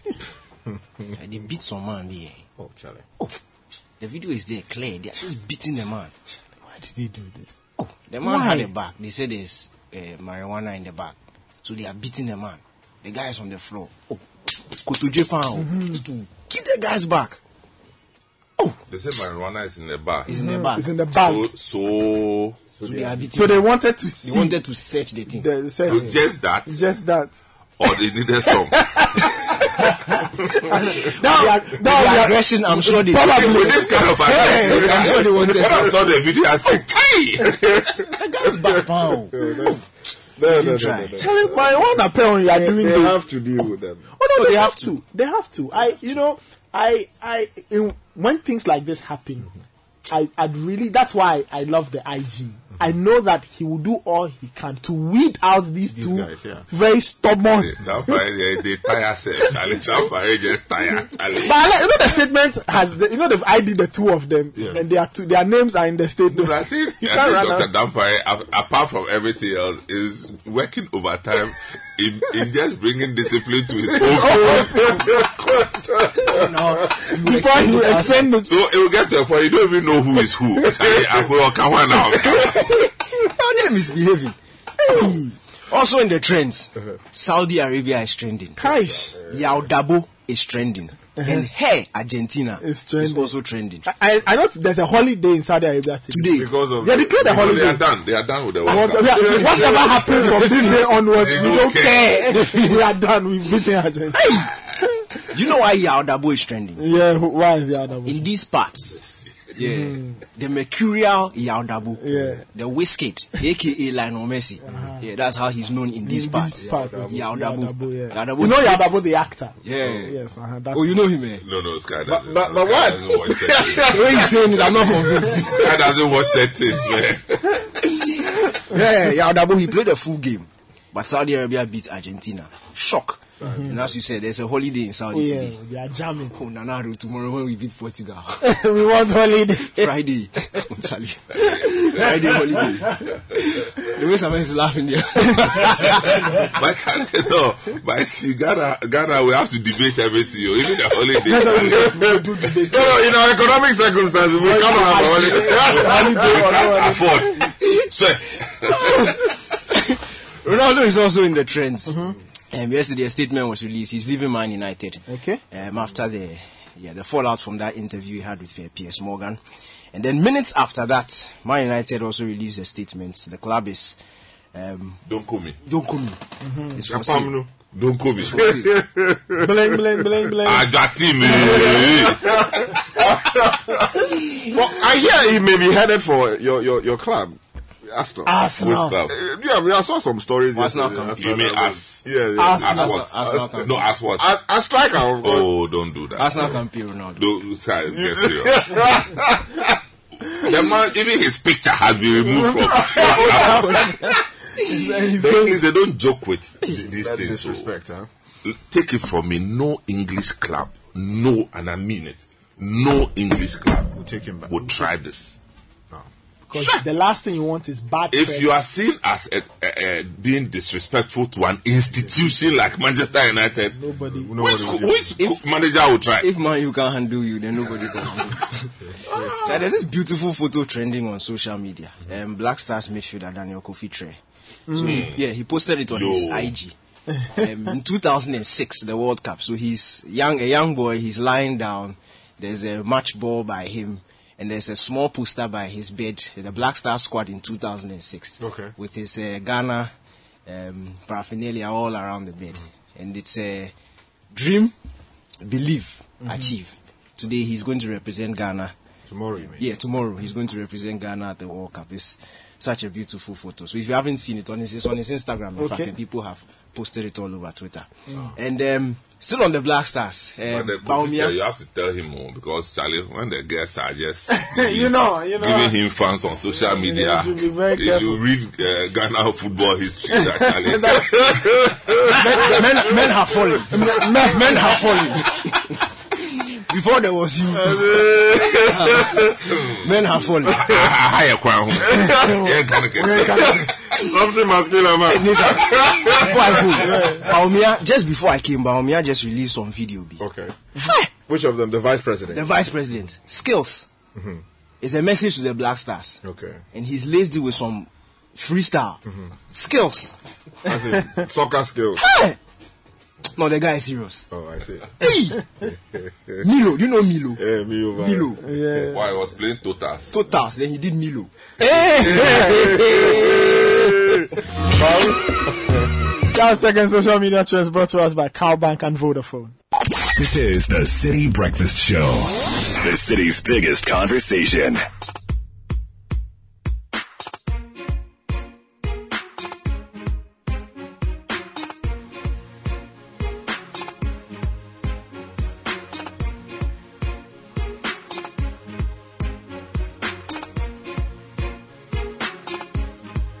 Welcome back. There's still the City Breakfast Show. The messages are coming in on 0549986996. But let's not forget that clean water and decent toilets are a human right, yet 256 million people in West Africa, or 64% of people, um, do not have access to a proper toilet. World leaders have signed up to a set of global goals that guarantee the basics for everyone, and the deadline is 2030, and it's just eight years away. And we need to change tack now. With your help, we can hashtag change the score on decent toilets for all. Just follow WaterAid Ghana and WaterAid West Africa on social media for more updates on how to support this campaign. Don't forget to tweet and post with the hashtag change the score. Next week, Tuesday, November 29 to Thursday, the 1st of December, you need to be at the Accra International Conference Center Grand Arena to participate in the seventh edition of West Africa's leading agro-food and plast print pack exhibition and conference. The highlights are the fact that you will meet exhibitors from 15 plus countries, you see innovative technologies and solutions, and there are high level conferences as well. Admission is free. Pre-register at agrofood-westafrica.com or call 0245 529 467. The British Council is inviting vice chancellors, pro vice chancellors, rectors, tertiary education stakeholders, policymakers, entrepreneurship hubs, and ecosystem players, employers, students, graduates, and the general public to Ghana's Innovation for African Universities closing seminar. The Innovation for African Universities program for the past 18 months has united, supported, and implemented 24 Africa UK collaborative projects in unis and not for profit organizations across Ghana, Nigeria, Kenya, and South Africa. Now, the date is Thursday, November 24 at the British Council Auditorium in Accra. Time is 10 a.m. And this closing seminar is bringing together the network partners and other key project stakeholders from the four grant winners in Ghana to reconnect, share learnings, and reflect on their program implementation journeys. To attend this program, visit the British Council website, britishcouncil.org.gh, and social media pages to register.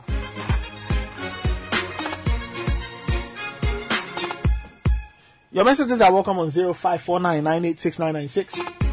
We are still talking about the, the budget to be presented tomorrow. Um, I think the Daily Graphic is providing a very, very interesting and um, great preview as to one of the big things that are likely to be mentioned in the budget. It looks like VAT will be going up. We'll, we'll, we'll get that. So that is on one hand. On the hand, on the other side, which is MPs being there and approving that. We do know that the New Patriotic Party's General Secretary and a Member of Parliament, Frank Annoh-Dompreh, the two of them have signed, a co-signed a statement that says that the 98 NPP MPs who said they were going to boycott government business and ultimately wanted Ken Ofori Atta to leave, uh, they've at least been calmed down and they should be there to um, help the process go through fully.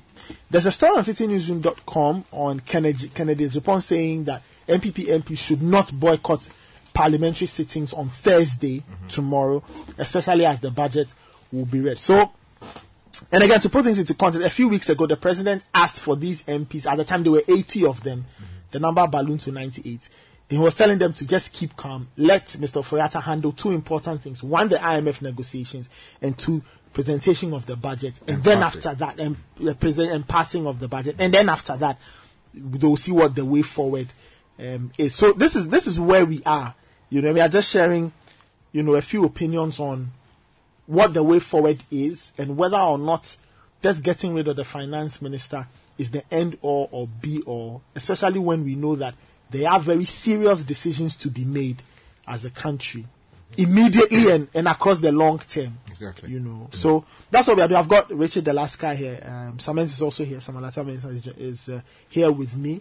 And we are just sharing thoughts. Sky, you were making a point before we Yes, I, I. I was saying that in addition to what uh, Saman said, you see, uh, before you ask people to pay more, Mhm. I think there's a certain deficit that governments over the years have not been able to deal with, which is harnessing a lot more of the trust of the people and saying Ah. that, okay, you asked me for 10 cedis, I used it for this. So there's justification to go back to them and say that, oh, because I used it for this and I use it so judiciously, please give me more because what I said I was going to do, although my target was this, I was unable to do it. Now, if you look across the board, when President Nana Dankwa Akufo-Addo came into office, his justification for appointing in excess of 100 ministers was what? There was a lot These of are the people do. I need to be able to deal with the problems of Ghana and deal with this, you know, efficiently. Deliver the goods that I've promised the people of Ghana. Now, six, seven years down the line, can we say confidently that the over 100 ministers who did the project Nana Addo promised us between 2017 and two- 2000 and what? Uh, 20. Mhm. And then the 2021 21 now. exactly and then now can we say that they have been able to deliver the goods for the good people of ghana of course i admit that the economic challenges that we are fa- facing have something to do with the global economic problems that mm-hmm. every country is facing i mean if you turn on the television sets and you're watching international news, especially those that are not European enough to want to play the European agenda. Demonstrations are happening on a daily basis. People are complaining about the cost of gas. People are complaining about the cost of food. Farmers are demonstrating in the Netherlands. Mm-hmm. They are demonstrating in New Zealand about some government policies that are hitting them so badly. So as for the economic challenges, they are global. However, can we evaluate the problems locally and see what role the government itself played mm-hmm. in where we find ourselves? And, and, and that is where my point is. That instead of going back to the people all the time and asking them to pay more, I think the president would have to use his ministers and appointees to demonstrate to the people that look, we are somewhere, we are in a big hole. Attitudes must change. Why do we still need all these ministers in office? in order to deliver the goods that you promised, which seem to have fallen short of expectation. Secondly, why do we still need all these appointees left, right, and center, uh, chief executive of the? Why can't we merge the institutions? The ministries can be merged. And and to reduce the- yes. the duplicates and exactly because the people must see that look you have realized where we are at the at the moment. There is a need for us to do something about the numbers reduce or cut costs so that all of us can shoulder the problem the burden and deal with it but if you are running on the same system nothing has changed drastically people are still flying left right and center to conferences that don't matter I mean, you cannot seriously go back to the people and ask them to pay for, you know, these things. It, it doesn't send the ras- right signal. So the president must show compassion. He must show us that he feels the problems we feel, and he is directing his ministers to act accordingly. And he must cut the ministries, cut the departments, the agencies. The numbers must go down. And the V8s that are running around the country, these things, we, people must see it. If they don't see it, why would you ask me Yeah, to pay they for won't- more? They, they, won't, they won't believe. You see, um, Sky, I like where you started from. You know that there's um, a global economy challenge or crisis um, that we that is affecting every country except Russia. Yeah. Okay, Now, let me take my time. The United States, the giant economy of United States, was seriously affected by COVID. Mm-hmm. Mm-hmm. COVID caused the US to overspend by another 50% or so, which spiraled their mm-hmm. debt to GDP ratio to an all time high. Now, currently, the US is trending a debt to GDP ratio of about 125%. Okay. 125%. Yes. The quarter before, that's the previous quarter, they were trending 127%. What I'm saying is, they were hit like we were hit. Tax cuts during the pandemic, stimulus packages, increased government spending, decreased tax revenue, which is which caused you know widespread unemployment and all those things. But if between two, two quarters they were able to move from 127 to 125, that should tell you that something positive It's happening. is happening mm-hmm. Progressively. Now, we woke up to a large number of appointees, Yeah. and the president insisted on keeping them with a justification that, look, my assessment of the task ahead will require that I have mm-hmm. this number Yeah. of people.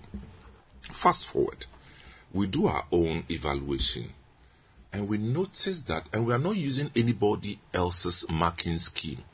We are using the marking scheme of the president and an NPP that based on what you said you would deliver and what we see happening, we see a gap. We are not saying that do magic to create wealth at all cost. We are saying that there are the low hanging fruits that can help us adjust in addition to whatever major measures. Mm-hmm. And one of those things is reducing Government, the size, the size of government. yeah. Papa, as for reducing the size of government, it has to be done. If not for anything, cry for the optics. Okay? See, we did something very small. We have how many? 22 ministries? 20, yeah, about 22 ministries. thereabouts. Ministry of National Security. We have Ministry of Industry and Trade, Ministry of Interior, Ministry of um, Foreign Affairs and Regional Integration, Defense, Ministry of Justice. Why can't we quickly add information to communication? Merge. Why can't we? So that we can keep one minister. Why can't we have Ministry of Agric and Fisheries? Because fisheries is agric anyway. Agriculture anyway. I mean, why can't we? We have Ministry of Energy, we have Ministry of Education, roads and transport, they can merge. They are so interconnected. In fact, education and science and related environment can also be Exactly. You have um, um, youth and sports, tourism, culture, and you know we can we can reduce it if we want to.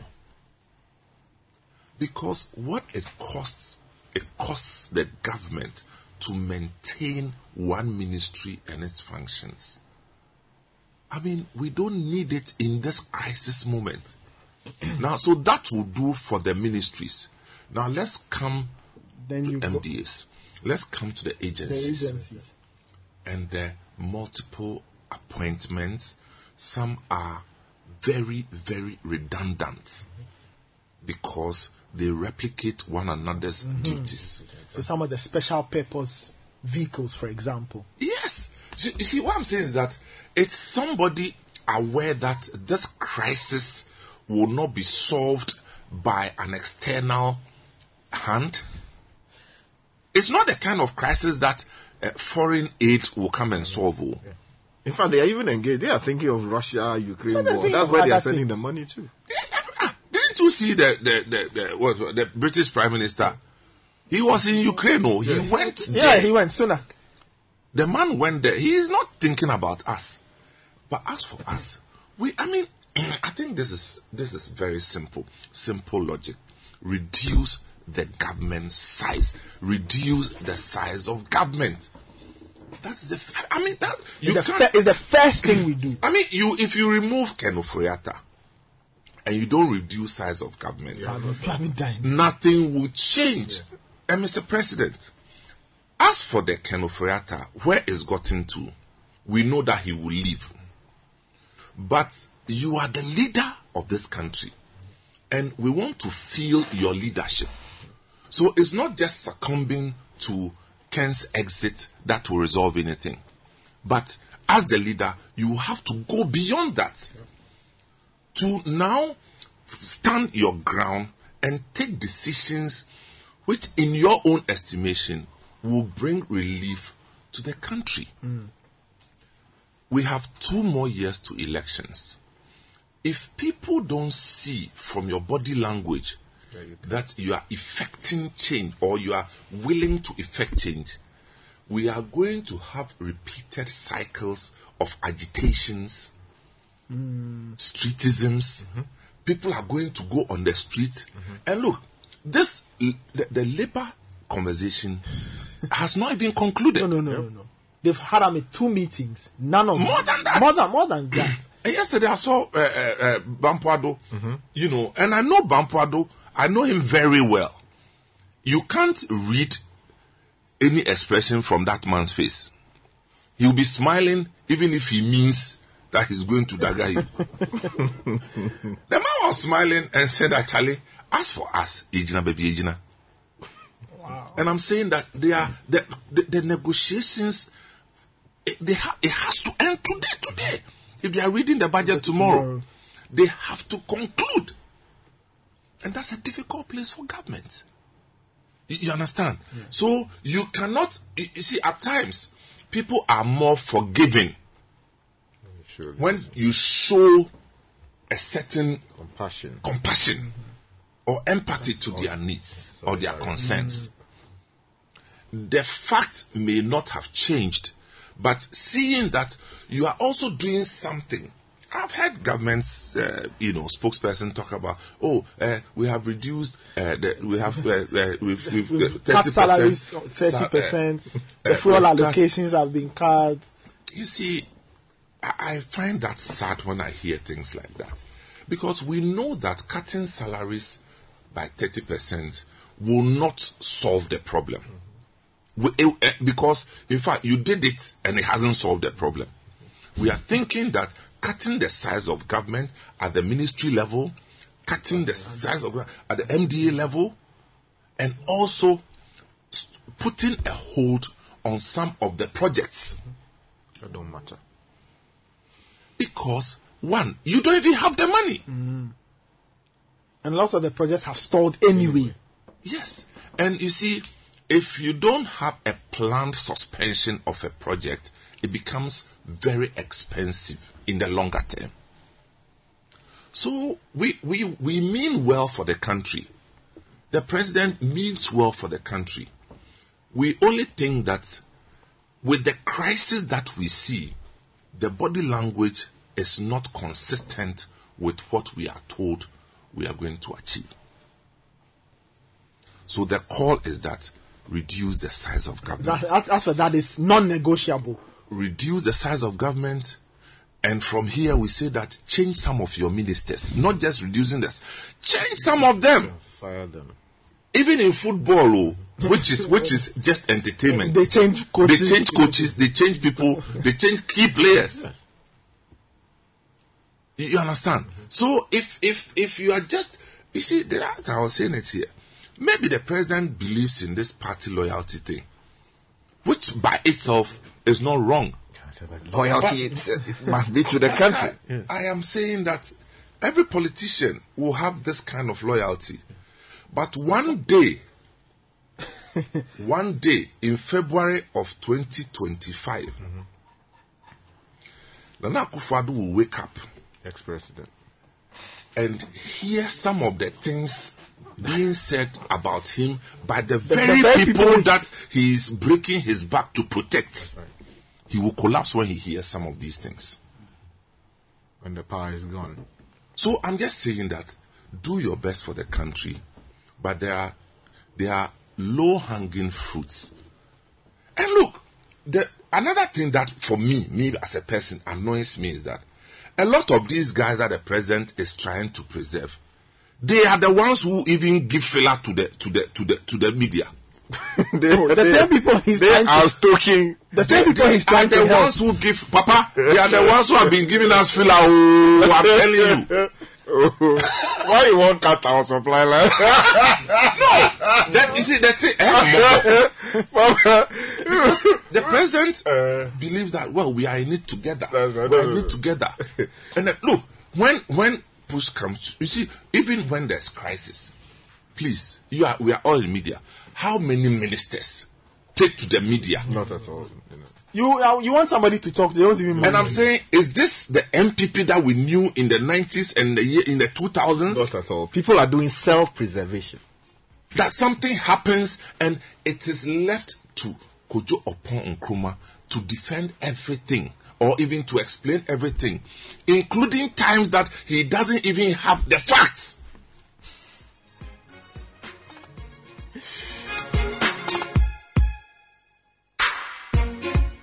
Still listening to the City Breakfast Show. Up next is Your Money. Your Money is brought to you by CBG. CBG, we stand with you.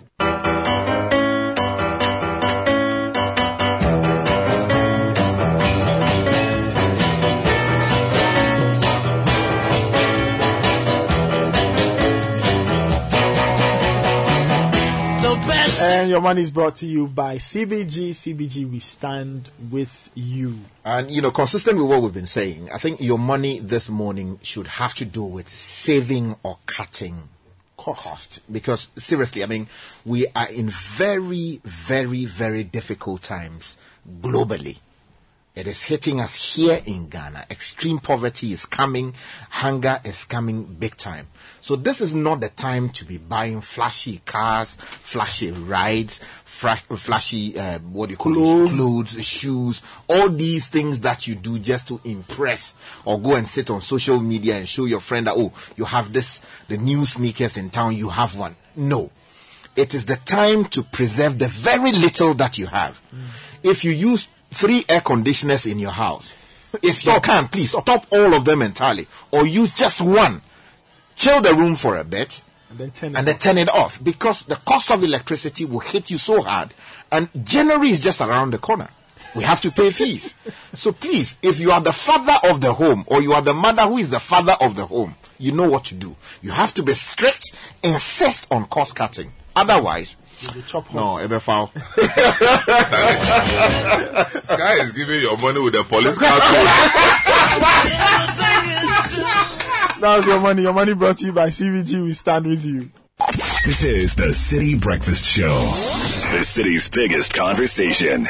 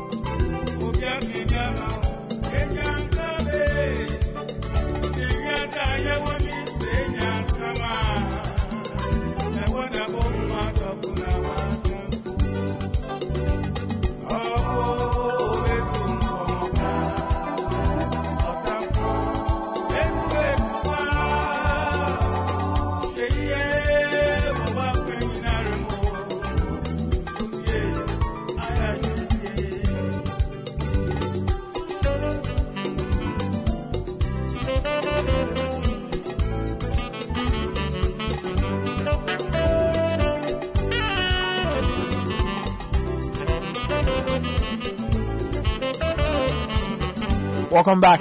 This is still the City Breakfast Show, live on your dial 97.3 FM. Some messages have come in. Uh, Richard, let's let's go through some of uh, the comments and uh, we'll proceed. Okay, this one is coming in from Edmond and says that, uh, Good morning, CBS. I don't see Mr. President sacking the finance minister. Rather, he wants to see if the tension and pressure on the minister will calm down.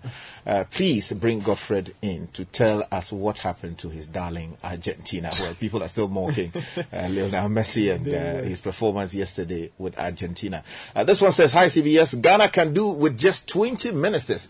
One, merge a number of ministries. Two, no deputies because the directors at those ministries already do a lot of work. Three, split Ghana into three large regions or zones. Appoint regional coordinating directors over the zones who report to a local government minister. And four, reduce MPs across the country by 50%. This is coming in from Tema. Interesting Let's suggestion. cut, cut. Yes, a very interesting suggestion. Some will require. Oh, Sky, Ten uh, Ghana City into- Newsroom did an exercise this week, which we are going to publish.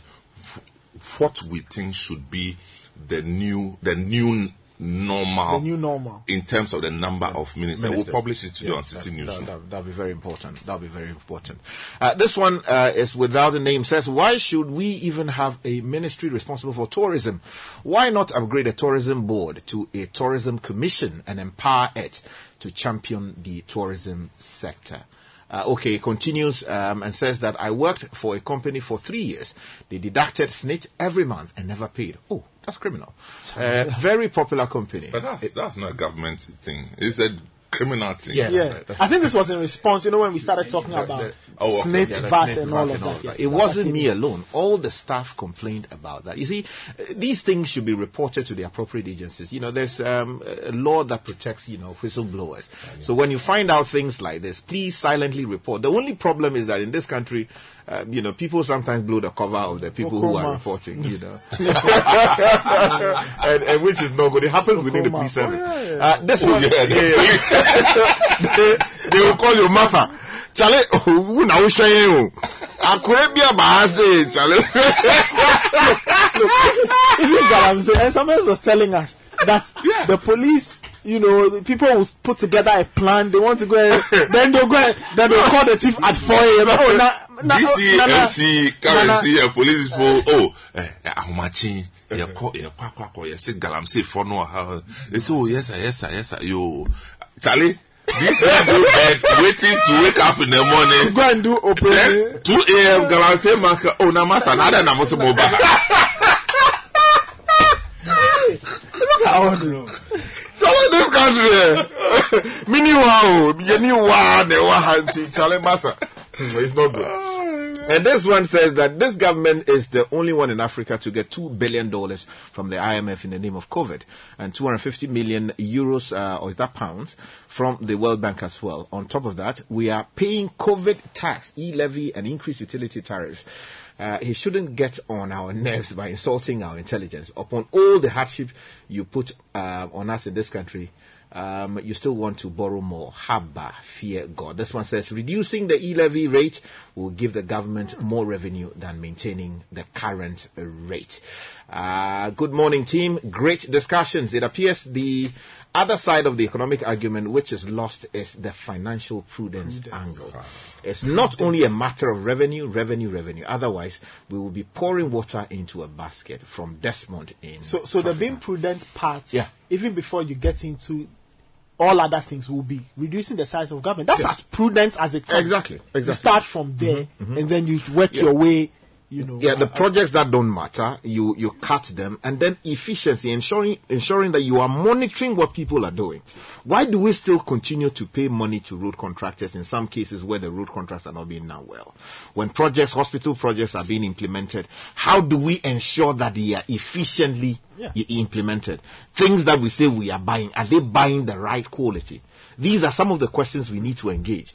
Uh, good morning, Nathan. E-levy is the most nuisance tax of any government should think of. Yet the Nana Bawumia-led NPP government brought it on us to increase the already uh, difficult situation we find ourselves as uh, Ghanaians. Posterity will judge us. This is coming in from Prince Henry in Koforidua. Your messages are welcome on 0549 986 996. But Ghana Pay is here. The all new Ghana Pay mobile money service app is working. You can download it from the App Store or the Play Store, and you can also register by dialing star 707 hash and by visiting any branch of your selected bank to activate your wallet. Ghana Pay transaction BIA free. You only pay e-levy. Ghana Pay your money your way, and it's a collaboration between GhIPSS and the Ghana Association of Banks. Some people enjoy coaching their football teams of the comfort of their couch. Others love to visit the sweet smelling perfume shops in France from their phones. Surfline knows all of this, so they are making the data fast and easy to get. All you have to do is, is get a Surfline device or top up more and you can experience uninterrupted hours of fun. You can also qualify or you also qualify for a free voucher to Surfline partners like X-Men Cheesy Pizza, Doman Foods, Body Bake. So top up and get a Surfline device today to enjoy all of these. Surfline better together. Have you been hustling under the scorching sun? Are you tired and thirsty? Do you need a quick refreshment? That's why Coca-Cola is here. You can get Coke Zero Fanta Sprite in a 300 ml returnable glass bottle at 2 cedi 50 pesewas. You can also get Coca-Cola Zero Sugar Fanta Sprite in a 300 ml plastic bottle at 3 cedi 50 pesewas. And your favorite Coke Classic in a 300 ml plastic bottle at the recommended retail price of 3 cedi 50 pesewas. So whatever it is you are doing, make Coca-Cola a part of that moment. Coca-Cola real refreshment for all occasions. Coca-Cola Zero Sugar, you need to try it first. Now, you must have realized how time consuming the hiring process is. You are sitting through countless interviews. That's a hassle. Just share that burden with the room. They give you access to a community of versatile and well-trained talents that are determined to go above and beyond in their respective fields. So whatever it is you are doing, is it data entry, admin roles, anything you want in your office, the room will help you. Visit theroom.com to hire better talent faster.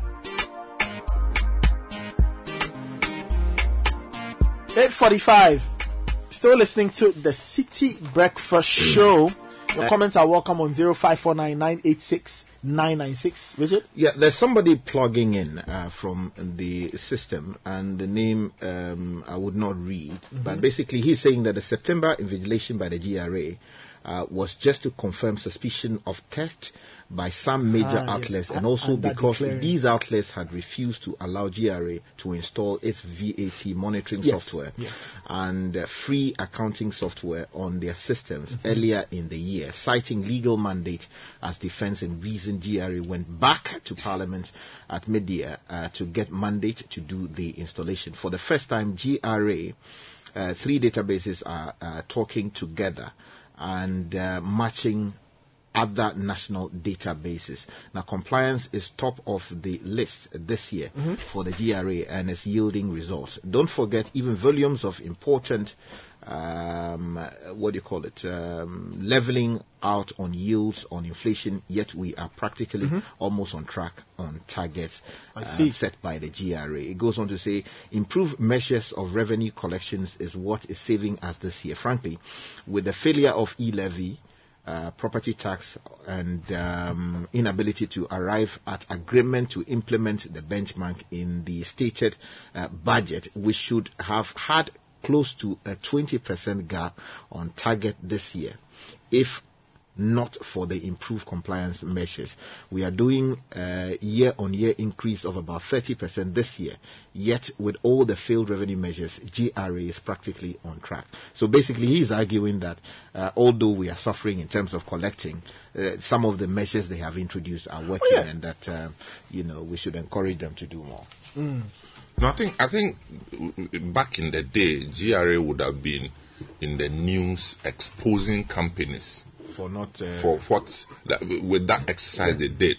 I think the effort is not to destroy people's companies. So I think the GRA needs to be commended for that. You know, because look, from what we have heard happen in some of these huge uh, uh, shops.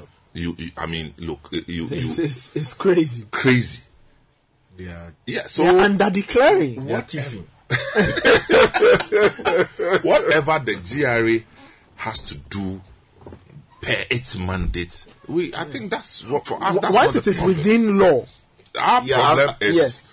if we do not exhaust all All- the, the existing channels and all we do is to keep slapping more taxes, then that's where the, you know the problem is. Mm. It's talking about policy. A few days ago, the, the Bank of Ghana brought a very, very interesting policy. It said it was not going to provide forex support, Mm-hmm. okay, for imports of rice, poultry, vegetable oil, toothpicks. This is the part that killed me. Toothpicks and other non-critical goods. Okay, so the Bank of so this was this is all a, in a bit of in a bit to rein in the, the dollar, dollar, and, yeah. and ensure that the, the, the, the depreciation is The cedi. the, the depreciation of the cedi is, is, is halted and at least things stabilize because when we look at everything that is going on, the biggest consequence really is the fact that we suffer here as a country. Yep. We need more cedis to get dollars to do mm-hmm. or to import all kind all kinds of things. Mm-hmm. Right? So the Bank of Ghana says, okay, look, they will not provide forex support for the imports of rice, poultry, vegetable oil, toothpicks, and other non-critical goods. In response, the AGI welcomed the move. Mm-hmm. Okay, so here's a report just detailing what the status quo is, or just giving you a, a you know some more info on the Bank of Ghana's directive and what it plans to do. Ghana's economy has come under stress due to a 50% steep depreciation of the local currency, rising inflation currently at a little over 40%, and rising interest rates. The fall in the value of the cedi has been attributed to excess demand not matched by supply. The bulk oil distribution companies who import crude, an essential commodity in the Ghanaian economy, have been one of the hardest hit as foreign currency, especially the dollar, becomes short in supply. This has resulted in a sharp rise in prices of petrol and diesel and a shortage of premix fuel owing to the inability of the BDCs to fulfill their obligations to their suppliers. To help fix this, the Bank of Ghana is withdrawing forex support to some imports and channel same to the bulk oil distribution companies and other essential goods, and channel same to the BDCs. These imports include rice, poultry, vegetable oil, toothpicks, pasta, fruit juice, bottled water, ceramic tiles, and non-critical goods. The Association of Ghana Industries has lauded the government for the bold step taking and says it is ready to fill the void provided the right conditions are created for local businesses. For a very long time, several years, AGI has been advocating for promotion of production of uh, goods locally. And so, if government is taking steps to ensure that local products are receiving the needed attention, it's really a great thing for, for, for us in AGI. Because, as you see, the big challenge we're facing now is because we're not patronizing locally made products and we're relying very heavily on imported products, making the cedi under intense pressure. So, if the central bank is going to withdraw support for non essential commodities, then it's good, especially for those products that have the, we have the capacity locally to produce. I can assure you that AGI has capacity to produce most of these products that we import. We have capacity to produce, for example, cooking oil. Yes, I remember the last time we spoke, you mentioned Wilmar. Yes, That Wilmar has capacity to produce yes, we, we, we can produce cooking oil. We have capacity to produce uh, machetes. We have capacity to produce cables, electric cables. In fact, the qualities are so good. People come from different parts of the world to come and buy our cables. We have capacity to produce uh, things like uh, sanitary pads and all of these. So why do we continue to import them if we have capacity to produce? Okay, so any measure to ensure that it's always uh, uh, local products are always preferred to imported ones are good. From the traders' perspective, the Ghana Union Traders Association, GUTA, says the move by government, if implemented by the right approach, will help the country gain self-sufficiency. President of GUTA, Joseph Obeng, tells City News that members of the association are diversifying their trade to take advantage of the new policy. As we all know, we've come to the realization that excessive importation has been the problem of the nation. The perennial depreciation of the cedi have been a problem for all of us. Uh, for us, the trading community, we want a solution to this. And if the, this is the way to go, why can't we support it? Especially when governments um, have been able to identify um, the potential areas that we all also admit that if we make a little more effort, we'll be able to be self-sufficient, um, consume what we produce here in those items, and even be able to export it. For our very selves, we are also even trying to diversify our trade because trading means buy and sell of goods. We have been buying these goods and then we have to look within, get the goods that is um, um, we have here in abundance and competitively. Then we also export to show up the forests in this country. So this is the surest way to go. When we went to Parliament uh, about two days ago, three days ago, all the stakeholders, AGI, Chamber of Commerce, and Ghana Union of Traders Association, we all came to a conclusion and we built consensus that this is the surest way to go and we have to give it a support. Meanwhile, economics and lecturer at the University of Ghana Business School, Professor Lord Mensah, has asked the central bank to tread carefully. He says a sudden withdrawal of forex support for a commodity like rice is not the way to go. He is dreading the artificial increase in price, as in his estimation, the local producers do not have the capacity to produce the rice needs of the country. More or less a knee-jerk kind of reaction, and I don't see any impact it will make, uh, in a sense that if you take our import bill, I mean, which calls for the dollar demand, well, we know very well that there are some products that indeed you can produce them here. So why do you have to import them? Um, you can't get up overnight to put up a statement like that because um, you've not assessed the capacity in house, you know, the capacity in the country, whether the local farmers will be able to supply, you know, the, the rice, you know, demand on the market. So usually such policies are supposed to be gradual. You don't, you look at it, give it target page. So assuming you have a policy like planting for food and jobs, and you are targeting only rice, you know that very well in the next uh, maybe um, five years, your demand for rice will reduce by 70%. So effectively 30% will be only imported, right? So it will turn up to save your, your dollar. So it, it forms part of the restructuring of the economy, which we've been calling for every now and then. That even part, as part of the political manifesto that has been read over the years, we talk about taxation to production. It's a gradual process, and we anticipate that we'll get to that point one day. But to get up and say we've stopped importing rice, we've stopped, you know, we stopped giving dollar for importation of rice, importation of poultry, I think it's too harsh. Uh, they should have been going by percentages and then giving, okay, fine. Uh, we can only accommodate, I mean, some few coins for, I mean, some few, I mean, dollars for importation up to this level. But we expect that the local farmers will meet up in terms of uh, the demand.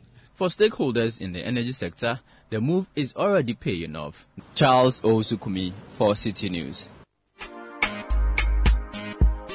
So that was uh, Charles Kumi's report detailing what the Bank of Ghana wants to do. The Bank of Ghana says, look, they are not giving cash or forex to people who want to import um, rice, poultry, vegetable oil, toothpicks, and other non-critical goods. I don't know if that has stopped the importation because I'm sure that November 23rd, people's consignments have already arrived and they are chilling in the warehouses waiting to be unleashed onto the Ghanaian market. onto the Ghanaian market. Of course, uh, the price will go up. But we're still talking about what we can do to, to help ourselves. Clearly, we've identified that look, we spend too much money of the money we don't even have a lot of. Bringing in all kinds of things by now as a country, we probably should have been producing. Toothpicks, for example. Think about that. Rice, we have a lot of. We are we are there are rice farmers here. We had um, a very good friend up north who's spending an arm and a leg transporting rice from Tamale to Tema.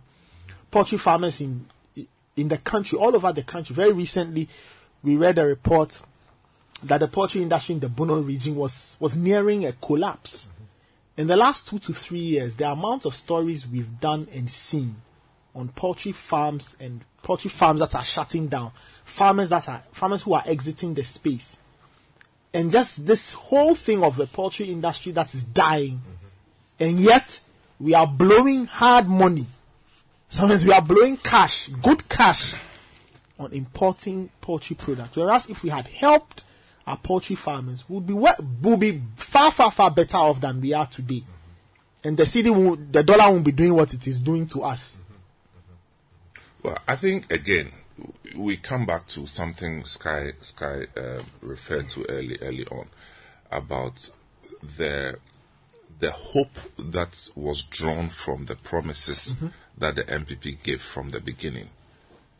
You understand that it generated so much hope, but we we have not stuck to the knitting as in we haven't kept the detail mm. and we haven't walked through the development agenda that was espoused by the NPP. At best, a lot of them have been reduced to slogans. Mm. Okay? So, you see, that's my worry about, oh, Ken must go and Ken must go. You see, it's, it's, it's worrying me not because I want him to stay. It's worrying me because we have oversimplified the problem. It's much more nuanced and complex than that. It's, it's more complex than that. And if Ken must go, he has to go. But let's not deceive ourselves that the exit of the finance minister will be the beginning of the solution. I'm not so sure about that. That we've listed a thousand and one things cutting down uh, size of government, cutting, uh, uh, slowing down some of the projects. Um, um, you know, look, while we're in the studio, we've had scores of messages referring to the Keta, uh, what? Ket, Port. Keta port. That there's supposed to be a port there, and then they have a CEO. Yeah, there's a- there's I, I, I don't, I don't, I'm not so sure what the details are. But if indeed there's supposed to be a port, which is an organization that is going to create the port there, and it doesn't exist yet, and yet there's a CEO, then that's wrong. If what we are hearing is what it is, then it is wrong. Because what we know is that there's a ministry in charge of that sector, which ministry can appoint a project management team to start all the processes um, leading to the establishment of the port. Team members will be drawn from connected agencies and the ministry, meaning that you don't have to pay them separately. Secondment would do. Secondment will do. So, but if we have to indeed appoint a CEO when the thing does not exist, one, the CEO himself will be contradicting himself because there are a lot of things that he will still have to go back to the ministry in order to facilitate. and there are people in the ministry who have a better picture of what the situation looks like. So if indeed there's somebody who is working and being in, in, and on salary as the CEO of the Keta Port, then that's another wrong move. So we are saying that there are low hanging fruits that we should deal with. If we are able to deal with these things, even if we don't solve all our problems, first of all, the NPP itself will use that effort to energize their support base. Because, look, where we sit, we also talk to people. And I'm sure you, as politicians, you also talk to people. The only difference is that the people that you talk to as senior politicians are normally people who want to say things that will make you happy. I don't want to say they will deceive you. So I didn't say that. But they will say things to make you happy. make you happy. As for us, they don't owe us any happiness. They tell us as it's as is. And we are saying that you need to make moves that will energize your own support, your own support base, and give them something to brag about. of all the things that your support base can brag about, appointing a CEO for an agency that does not exist at all is the worst example of it. the worst example of it. So, and um, the premise is that if it is true, then it's wrong. Yeah, in fact, there's even a story, uh, Yes. if I may help you here. Uh, Keta Port Um, GPHA clarifies role of the director. The story was published on the uh, 29th of September 2020. Um, it says that the Ghana Ports and Harbours Authority says the appointment of Dr. Alexander Yao Eduse Jr. as the director of the Port of Keta, currently in its formative stages, is not and cannot be out of place. Now, it is in keeping with quote unquote international best practices, and uh, any member of the public who has any further inquiries towards the establishment of the Port of Keta should contact Okay, I don't want to read this number. Um, for further clarification, a statement issued on uh, Tuesday by the General Manager, Marketing and Corporate Affairs of the GPHA, Mrs. Esther uh, JB Donko. Um, it says that the prodding follows um, what the GPHA says are some unfortunate comments by individuals, particularly on social media, through a series of write-ups, uh, imageries, and video recordings on the role of the director of the Port of Keta, Dr. Alexander Yao Eduse Jr., and the status of the Keta port. Now, the statement explained that the project is the key agenda of the government and is also a much desired theme of um, dream of the people of Keta for the president. Um, Nana Addo Dankwa Akufo-Addo to intervene and ensure that this appointment is made uh, for national strategic reasons. But uh, Samens, I mean, the point is what you have made. I mean, this statement doesn't deal in any way with what is supposed to be best practice. As Amen said, we have a number of people who have requisite expertise in the area of how to run a port, what we need, what we do not need, how to make it happen. In I this mean- case, it is how, how to actually set up one. Exactly. So, so the, the putting the, the the cart before the horse is what we are talking about. We already know that if you go to the Tema port today, there are so many people with expertise who can easily be seconded to go and deliver this. People with project management expertise. Do you understand? So you can find them even within the universities. There are people graduating every, Every- single year doing project project management. management. You understand? People are reading money, maritime, whatever, whatever, and they understand so well how this thing works. The idea of putting and, and recently these these um, their staff were complaining that they had not paid them for three months or so. Okay, just hold your thoughts. and Ghana is the host of the institution uh-huh. that trains maritime managers and technical people. The regional maritime university is actually in Ghana. hey, what's your business?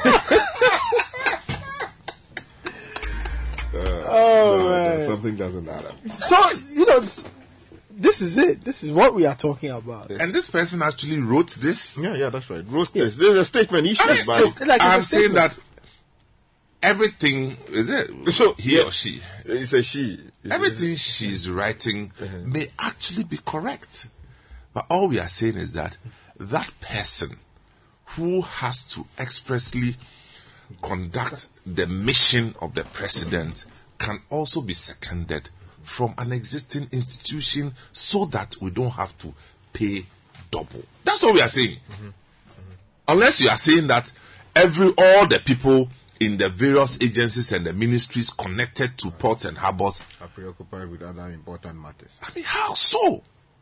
How so? So if we don't if we don't remove all these redundancies and the replication of duties, replication of functions, Replication of agencies. yes, if we don't remove her, we are not showing people that this whole thing of let's change the, the economic narrative, we are serious about it. I mean, being serious is not about squeezing your face. it's about action. I was going to use it in Ghana, but that, that's some way. Eh, because no fame more.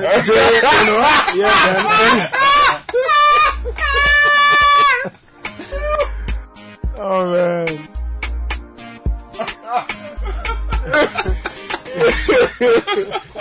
No, that is a weird. Yeah, you know. Charlie, no, no, no, no. No, so, so, look, they say VAT will go up. Mm, It's in, it's in the budget. At, the budget at- at this point, is not negotiable. It will go up. But while the VAT is going up, the e levy should come down. If the listen, and, and, and read my lips. If VAT goes up and the e levy doesn't come down, there'll be problem. Mm-hmm. Major problems. Mm-hmm. So somebody must be working overtime. And even how to manage. You see, at times when I speak with NPP friends of mine, you know what I tell them? That all the challenges we are seeing today eh, are the seeds that were sown between 2018 and 2020. I see. If NPP had taken the mandate seriously, they would have butchered the 2020 elections. Hands down. So now you see a split parliament. Not much can be So to start, it even makes your work difficult. Very difficult. That is where the problem started from.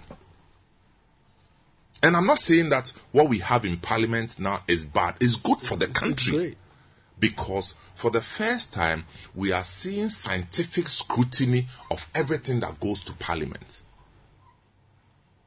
You, you get me? Mm-hmm. But for the governing party, they would have done themselves greater good if they are taking the first term of Nana Addo's presidency more seriously than taking it for granted as a lot of them did. One million votes. You're winning one million votes. I will see them.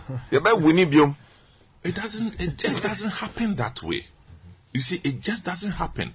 But one thing I'm learning is that a lot can change within a year in a country like ours. But somebody would have to hold the bull by the horn and show leadership. And show leadership. Take the hard decisions. You see, at times people think that every decision has to be popular to effect change. Certainly not. Not every decision has to be popular. Not every decision.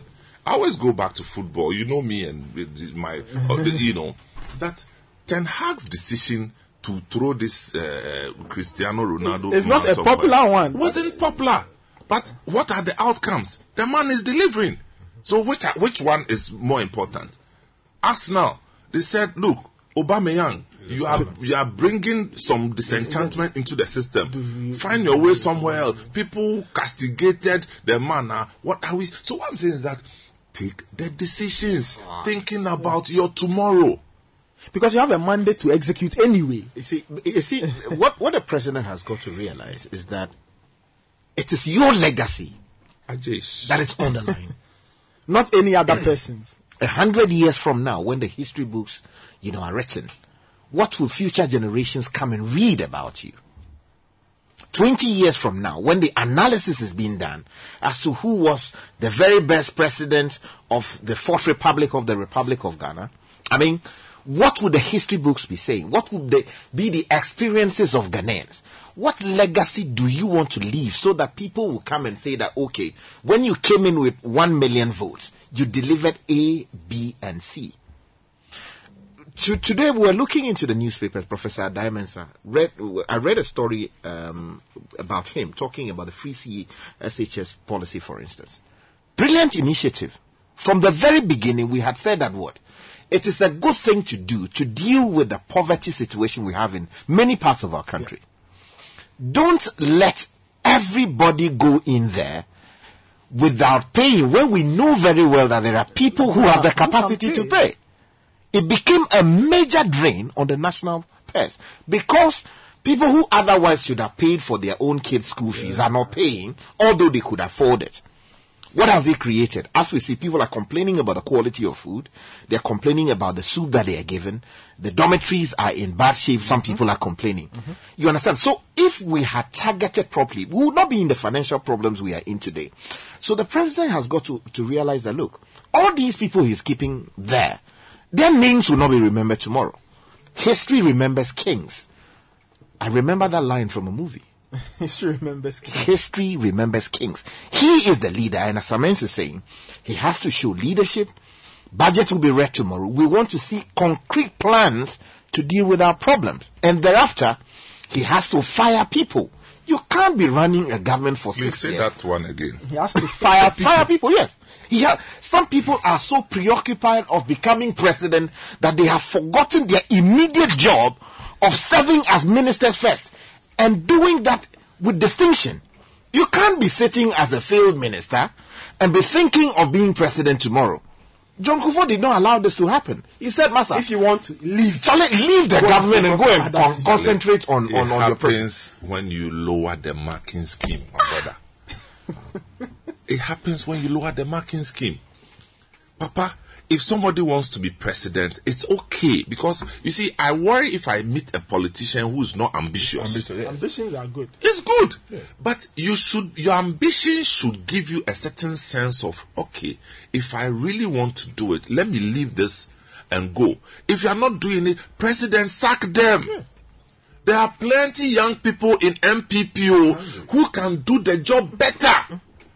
From ministries to agencies. Look, within the NPP, I'm not even talking about outside the NPP, within the NPP, finance ministry, uh, uh, whatever, agric ministry. If agric ministry today, I don't want to talk about it. You know, anytime I come here and talk about agric ministry and go down, I start getting headache.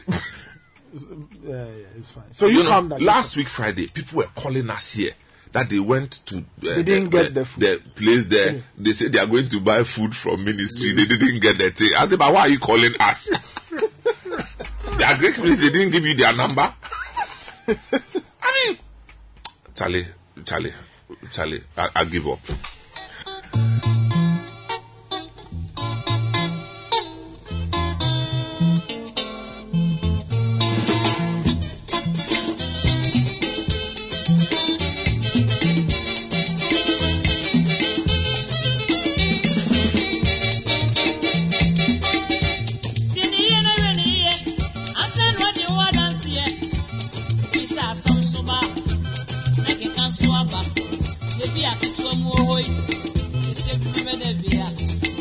Still listening to the City Breakfast Show.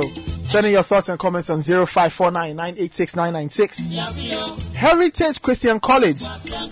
They are at Amasaman behind the Olympic Stadium and they are affiliated to KNUST and G Tech. They've got BBA programs, BSc Information Technology. They've got a Bachelor of Theology. Tutorials for professional programs ICA, CIMG, CIHRM, ICM. They've got media and IT short courses as well. You can call them on 0574 777 or 0202 298399. You can visit their website hcuc.edu.gh to apply and dial star 789 star 300 hash to purchase an online serial number. There's a 50% tuition waiver for all January 2023 fresh students. Heritage Christian College offering world-class university education and training compassionate entrepreneurial leaders. Losing a loved one stops you in your tracks and leaves you shaken. and in these trying times, you can count on the Lashibi Funeral Homes and Crematorium. They've been doing this for 21 years, and they'll give you a great service. They'll take great care of your needs and give your loved ones a dignified farewell. They've got everything burial or cremation reception grounds. They'll guide you through how to select products and services to make sure that everything comes out well. You can call them on 0509 542409 or send an email info at lashibifuneralhomes.com. You can also visit lashibifuneralhomes.com for more info. Lashibi Funeral Homes and Crematorium, dignity for the dead, comfort for the bereaved. So listening to the City Breakfast Show, we'll take a very quick break. When we come back, we've got more for you. Unleashing the power of relevant radio. This is City 97.3. This is the City Breakfast Show, the city's biggest conversation.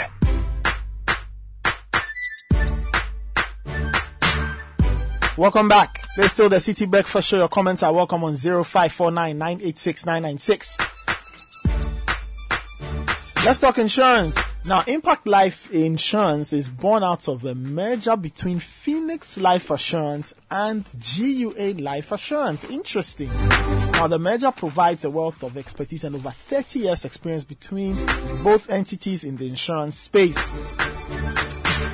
Now, to talk more about this and what the way forward is and what it portends, I have uh, Sheriff Abudu. Sheriff Abudu, CEO of Impact Life Insurance. Good morning, Sheriff. How are you doing? Uh, good morning, um, Nathan. Very well. Great. Welcome to the City Breakfast Show. Thank you very much. This is this is very interesting. We'll get into um, the merger in a bit there, but just a few words on GUA Life and Phoenix Life Assurance. Just tell us a bit about the two the two entities. All right. Um, thank you very much, Nathan, and once again, greetings to all your listeners.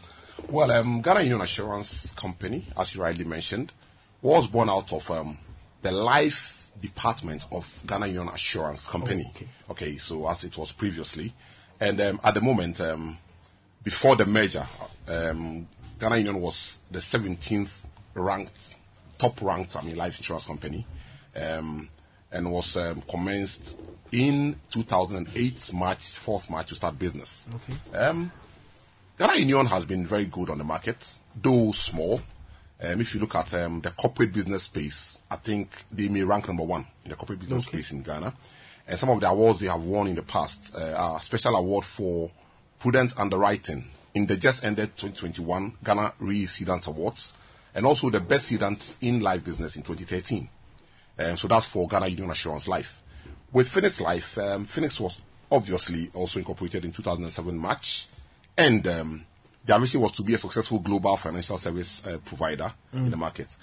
If you look at the market at the moment, um, Phoenix Life is very strong in the informal sector of business. And you can imagine the two coming together. Okay. And again, before the merger, Phoenix Life was also the 10th ranked uh, life company in Ghana. I see. So the two combined brings the merged partner, now Impact Life, to Mm. the number nine ranked company, I top see. ranked company in Ghana at the moment. Great. So, so what, what triggered this merger? You have two companies, same space. Why, why, why did you decide to come together? And, and you know, who are those be, behind uh, the, the merger?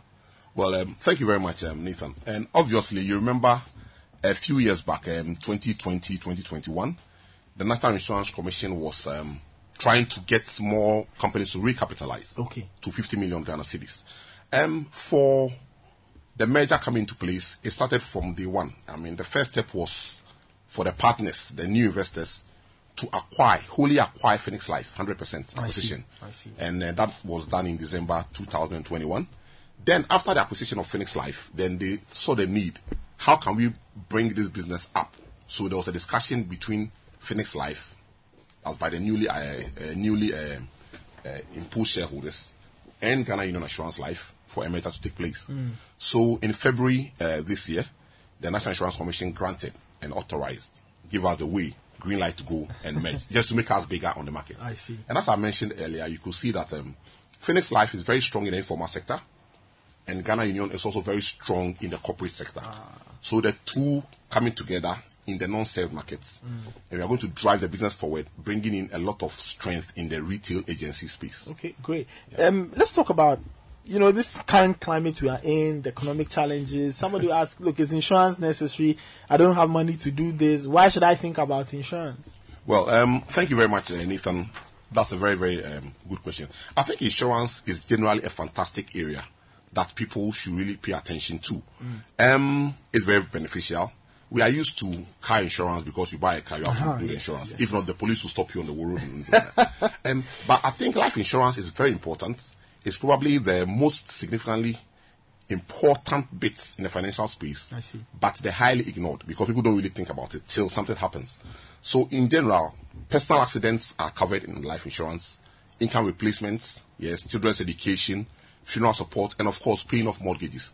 One of the areas that we've seen that we have issues is um, the fact of capitalization, as I mentioned. And in answer to the earlier question you asked, uh, the partners, the new shareholders of the merged entity, is Uhuru Investment Partners. They are a leading West African private equity firm with a focus on high growth middle market businesses across the region. And um, Uhuru has over 113 million dollars committed capital to lead in development in the middle markets in Africa, especially. Um, Uhuru is owned, uh, has shareholders including CDC Group PLC in the UK, Mhm. uh, European Investment Bank, Finnfund, of course, Obviam and DEG from Germany. So Uhuru is a big fund. And just to, back to your question, why insurance? Most people don't have the belief that so why should I do insurance? Because well, at times claims cannot be paid, and I'm sure that's why the NIC push entities to recapitalize so that we Mm. can take on big tickets and be able to pay our claims. I see. I see. Let's let's um, let's talk about now the measure is done. Yes. What is the way forward? What should people expect?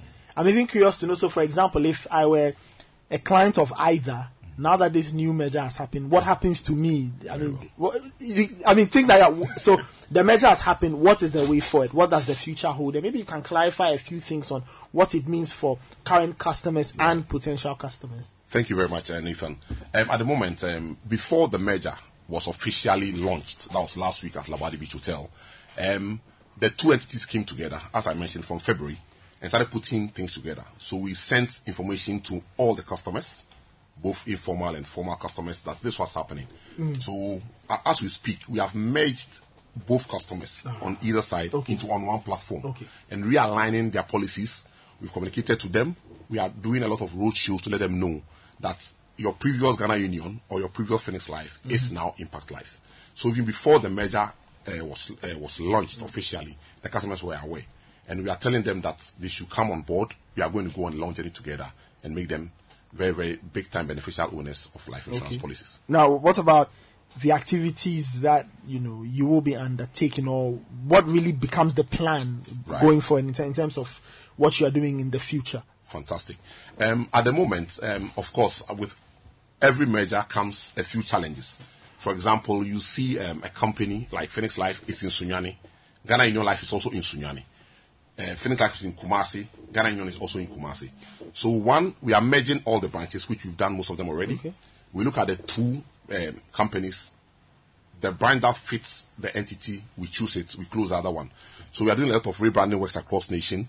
We are creating a lot of new products on the market, massive expansion of our distribution channels, and also people should look uh, forward and watch out for a lot of CSR programs and ESG activities coming on in the, fu- in the future for Okay. us. All right. Let's uh, let's wrap it up. Let's talk about how prepared you are because now you've there's a new life. Two companies have come together. Bigger tasks, bigger projects. How prepared are you in in in in making impact life insurance a very dominant one in, in, in the space in which you operate? Very, very well.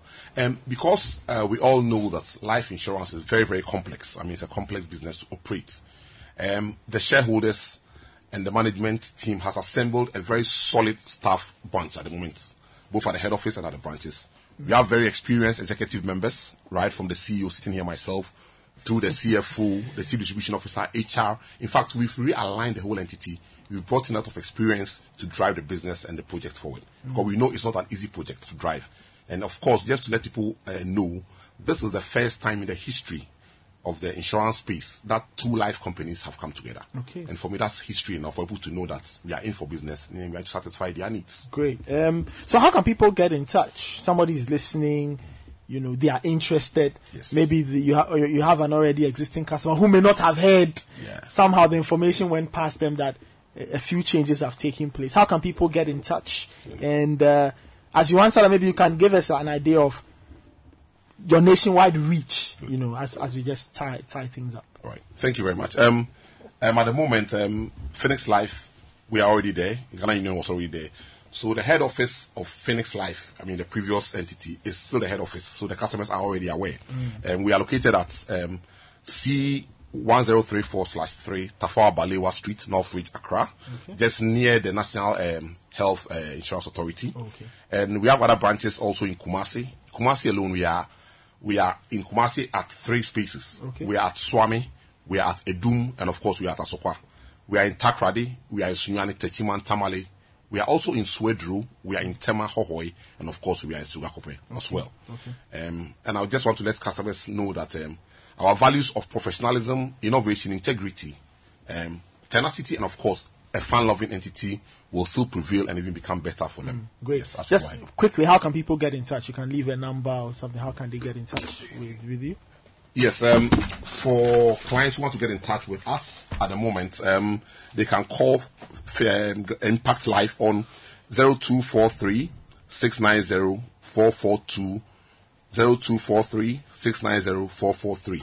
And that will just bring you straight to the head office and we can contact you, uh, link you to any other branch that you want to talk to. Great. Thank you so, so much. I've been talking to Sheriff Abudu. Sheriff Abudu, CEO of Impact Life Insurance. That's the product of a merger between GUA Life and Phoenix Life Assurance. So he says things may have changed, yes, but if you're an existing customer, don't worry, everything is still the same and they're promising better service. Still listening to the City Breakfast Show. Your comments are welcome on 0549 986 996.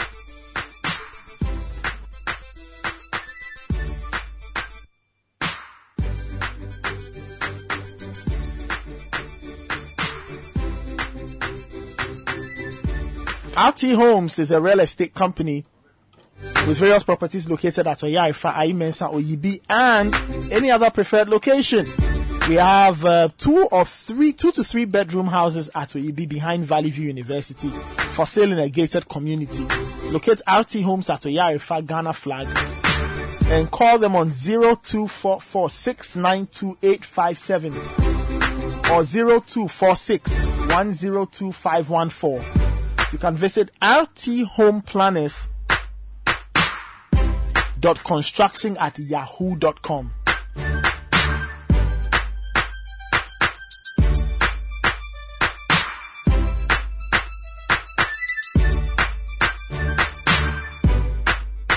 And Askia Immigration Consulting Services is committed to being your source of information, your personal advisor, and authorized representative in all your immigration matters for Canada.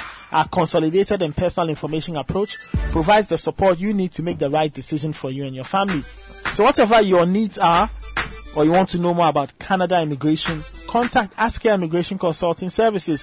Call them on 0506 012289 or 0241 318890 or 0595 449054 or email welcome at askiaimmigration.com. You can get them on social media Facebook, Instagram, Askia Immigration, on Twitter at Askia Immigrate.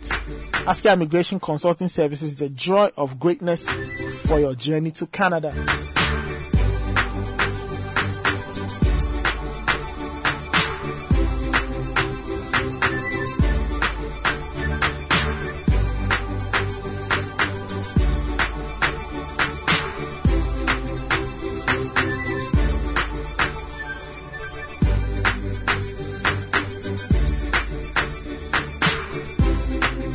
Nine thirty-six. Still listening to the City Breakfast Show.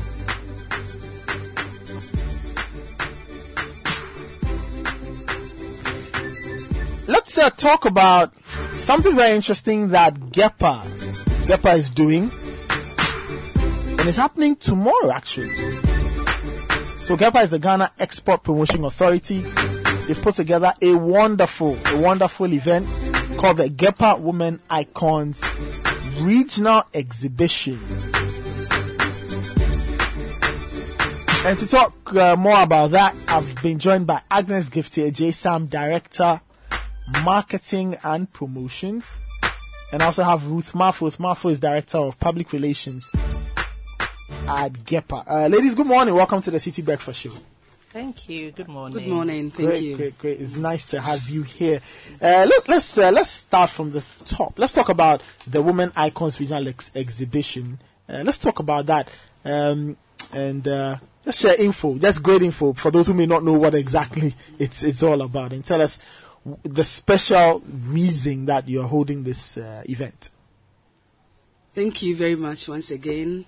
We bring you very warm greetings from our Chief Executive Officer, Dr. Afua Asabea Asare, and everyone at the Ghana Exports Promotion Authority, and importantly, all the women involved in exports and doing something great for our mother Ghana. Yes.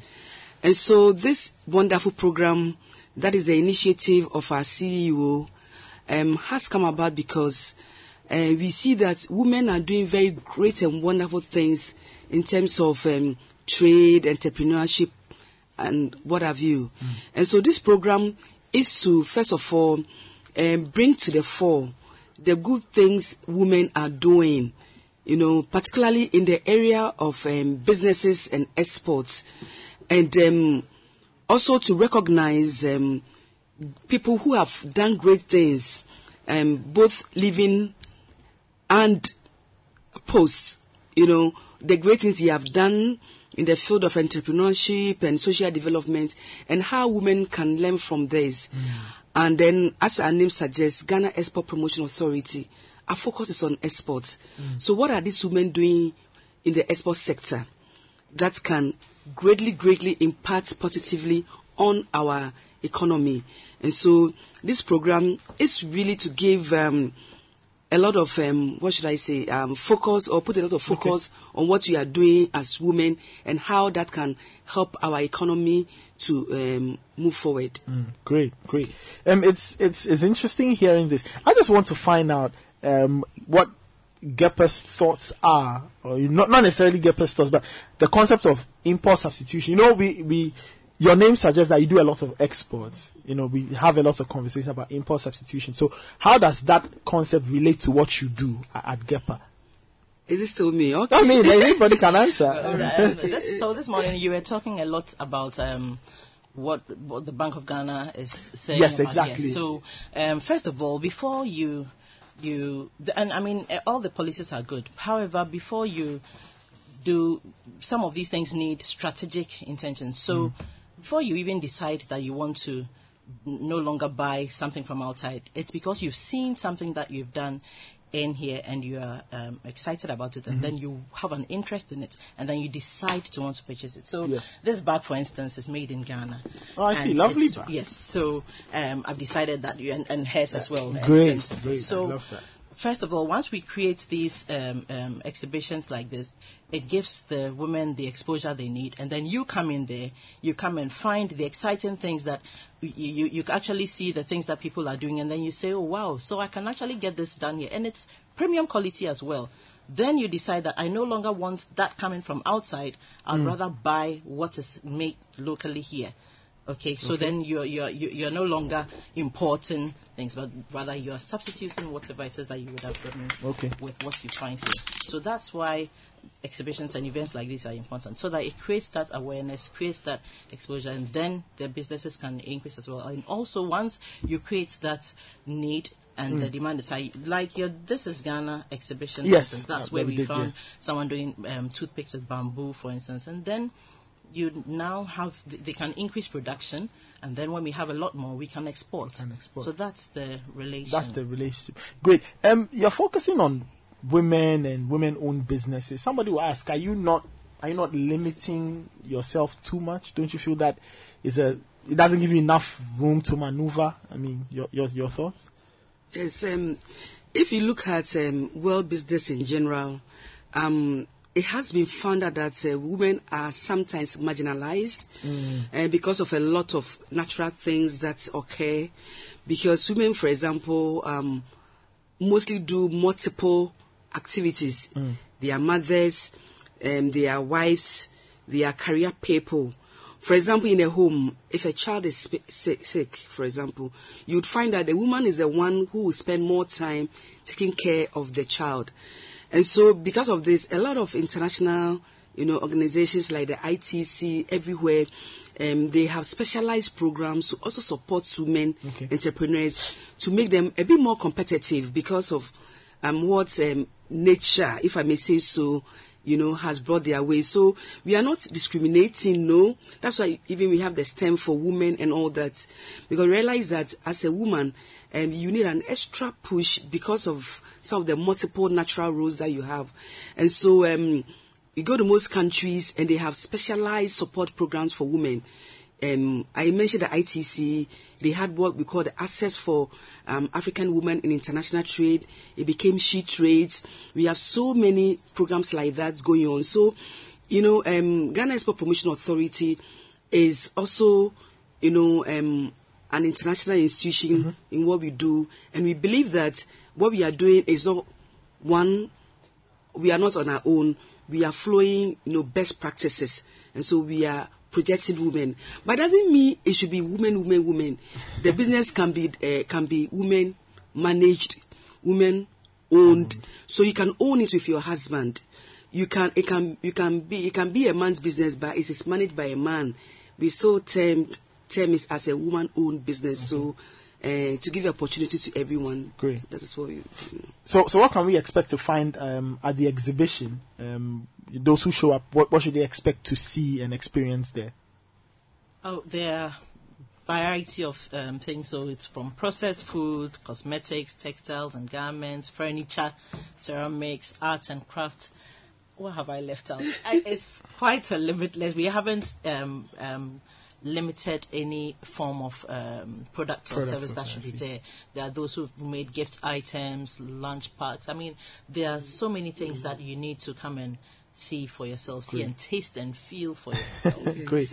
So, so is uh, is happening between November 24 That's and November tomorrow 26. So, to tomorrow, Saturday. tomorrow to Saturday. So, so what, what exactly will be happening? Just give us an outline of of how the three days will play out. So at least for the initial day, which is the opening, we, we have because this is the maiden um, edition. We are launching it tomorrow, so we have the usual speeches where we are having the chief executive of the Food and Drugs Authority officially opening the events, and we are doing this in collaboration with the Access Bank Ghana. So they will be there as well. So they give a few remarks, and then we have an entrepreneur who's our guest speaker, um, West Solutions, who's um, also speaking. So after the initial, and of course our chief executive, Dr. Afua Asabea, Mhm. sorry.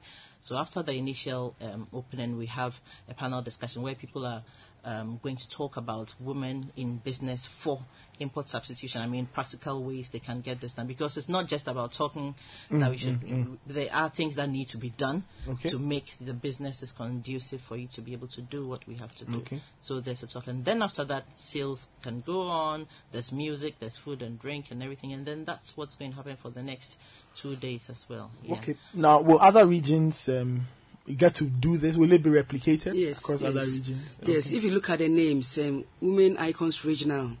You know, so it's going to be done in all the regions of Ghana because um, we believe that there are women in all part of Ghana doing various in, beautiful things. So we want to go to all the regions. This is not just the Accra one; it's also the launch. The launch, okay. And so we'll go to all the regions of Ghana. Okay.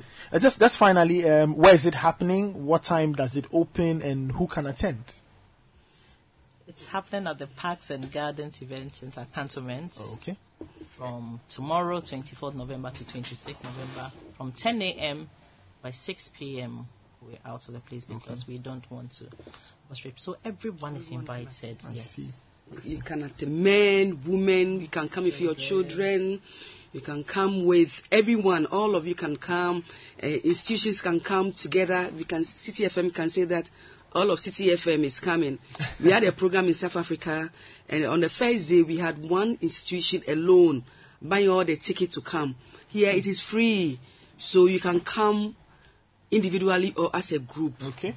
Great. Wonderful, wonderful. So uh, tomorrow to Saturday, you start at 10 and at 6 at the Parks and Gardens Event Center. Wonderful. Thank you so, so much. I'm sure it will be fun. We'll, we'll pass by and see all the wonderful things that, that are happening there.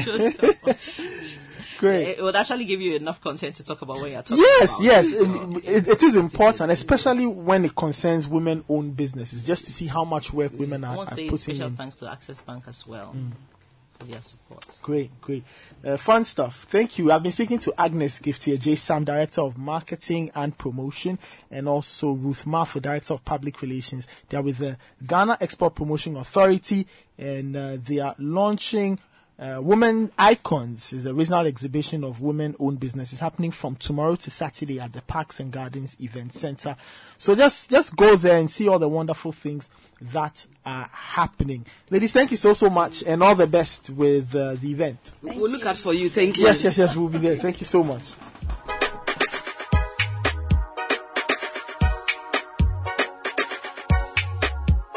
Still listening to the City Breakfast Show. Take a very, very quick break. When we come back, we have uh, a lot more for you, and then we'll wrap it up. Don't go anywhere. We'll be right back. This is the City Breakfast Show, the city's biggest conversation. The City Breakfast Show. Rise above the noise.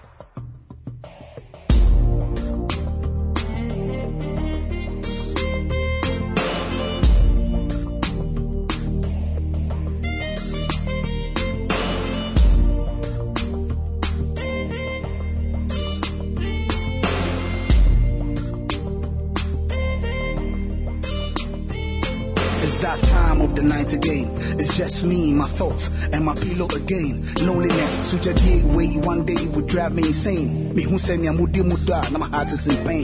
No amount of champagne will fi cover this pain. Me taking whiskey 12 shots, making wishes to my thoughts, crying and thinking and wishing I go forget the stain. I mean, forget his name. Kissing on my finger, wishing I am wearing his ring.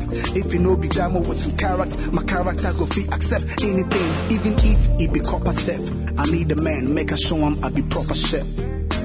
Even if it be copper self, I need a man, make a show him I be proper chef. Text. Keeper of the gates of wisdom. 952. Welcome back. This is still the City Breakfast Show. Mm-hmm. Keeper of the gates of wisdom. Please let me in. Let's uh, let's talk some education. In the last few weeks, or every now and again, you know, have several schools show up. They are doing this, that, speech day, that kind of thing. Today, I've been joined by uh, three of our friends from Presec, from Presec Presbyterian Boys Secondary School. People they worry. what are they even doing here in the first place? They're serving a living God. I have, I have, I have Dr. Eugene Tete. I think, yes, Tete, medical doctor. He's at Korle Bu. Chairman of the planning committee of the 84th speech and prize giving day.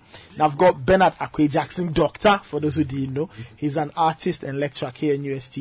And I have Rashid Badegbe. Rashid Badegbe is organizing secretary of the 97 year group. Gentlemen, good morning. Welcome to the City Breakfast Show. Thank you. Great, great, great. So the 84th speech and prize giving day is happening. Um, when exactly is it happening? I think we can build up conversation from there. It's happening this Saturday. This Saturday. Yeah, and I, You've not announced JB. JB is Ah, yes, yes, and, and J- JB Anote is here taking pictures. Yeah, he's also providing spiritual old now. support. 97 year group. so, so it's happening this Saturday. Yes, this Saturday. This Saturday. Wow. How has it been like? Uh, how's it been like putting this together? This is what the 97 year group. You guys are organizing it. Yes. How's it been like just putting everything together? It's huge. It's huge, huge, and and and you know we've we've uh, redefined our responsibilities when you are when you are uh, how do you uh, metamorphose into a full blown Odadee. You know, when you finish school, you become a working uh, person. Uh, you become uh, you become now blown into Odadee. Uh, Then there's that part of the responsibility to give back to society, give back to Presec. So, as the years gone by, it's now a responsibility of the older year groups to finance and sponsor our speech days. So it has been happening. So we have uh, we have left Presec like 25 years now. So it's now our time to do that and give back. So we are organizing the 84th year anniversary and speech day. Mm. Next year is our 85th anniversary actually. So this speech day, we are organizing it. Okay. So a team was put together to do that, and that's where we came in. And Eugene is our planning committee chairman. Great. You, you asked how it's been. It's, it's been quite. It's been interesting and revealing. Mhm. You know, when I mean we call ourselves boys. Mhm. You know, so um, in school we knew ourselves. I mean, wearing the white shirts, khaki trousers, in the same class, for the, eating from the same dining hall. But after over the years, people have changed, and it's it's very interesting seeing what people have grown t- into. Mean, Mhm. people are we are in different fields, different things, and now come now putting people to, bringing them back together to achieve to organize a speech day and do more. It's, Okay. it's very interesting, and it's, you realize that the boys you knew when you were in school are no more. They, they, they are men now. They are men They- now, they, yes, have yes, they've changed. Great. Um, so the speech day is like the biggest thing. Yes. But but but so what have you done? Have, have you done any other things as you build as you build up to, to the speech day? Yes, so I mean, uh, we've had, I mean, from the even very beginning, we've been rallying ourselves. Uh, we've had a walk, um, a health walk, Okay. uh, together with our academic uh, Spouses, uh, academic uh, spouses. Every girls. uh, and then uh, uh, we had a Some launch. real spouse. yeah.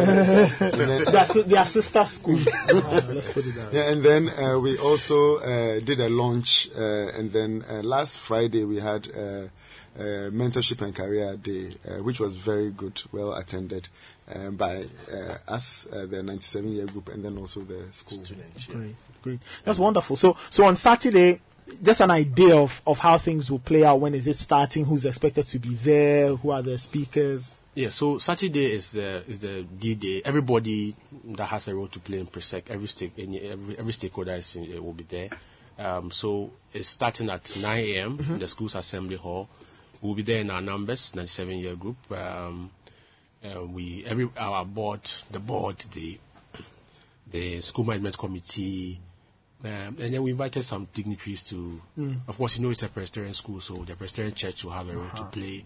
Um, uh, amongst us, we have our chiefs and our clergy and our, our big men. I see. Yeah, they will all be there. Some of our some of our own mates Yeah. Will be there too. Our big men and their chiefs. Uh, we might also the bonfire, bonfire. Oh, bonfire! Bonfire, bonfire will come. Will come next, Next year. year, next year, Yeah. okay. Actually, the That's 85th, the 85th anniversary is a big one. Okay. Yeah. So, so that's more at what? At the is it at the done at the school level? Yes, that's more will at the, done. the old boys will lead it. Yes, okay. yeah. But for what to all old boys come all together. old boys. Okay. So, so it's not restricted to. It's not those, for example. You, you guys left school 25 years ago, so it doesn't mean that next year those who left 25 years at that time. No, it's, it's more for the general group. They will they will organize, but organize then it is still since it's comes. a milestone also 85. Yeah, so it's going to be bigger. Everybody, yeah. And then this year also, uh, I mean, in our time, so 97 uh, year group uh, under our organization, we also received the seventh trophy. delivered the seventh. Ah, okay. We delivered the seventh. It's a big part of the celebration. yes. Actually, on the Sunday there will be a Thanksgiving. Operation 15. you want to win 15? 15, then Yes, we relax. yes, yes. Wow. Yeah, yeah, yeah. We relax. Yeah, to sit back take- to see what the rest can do. Yes.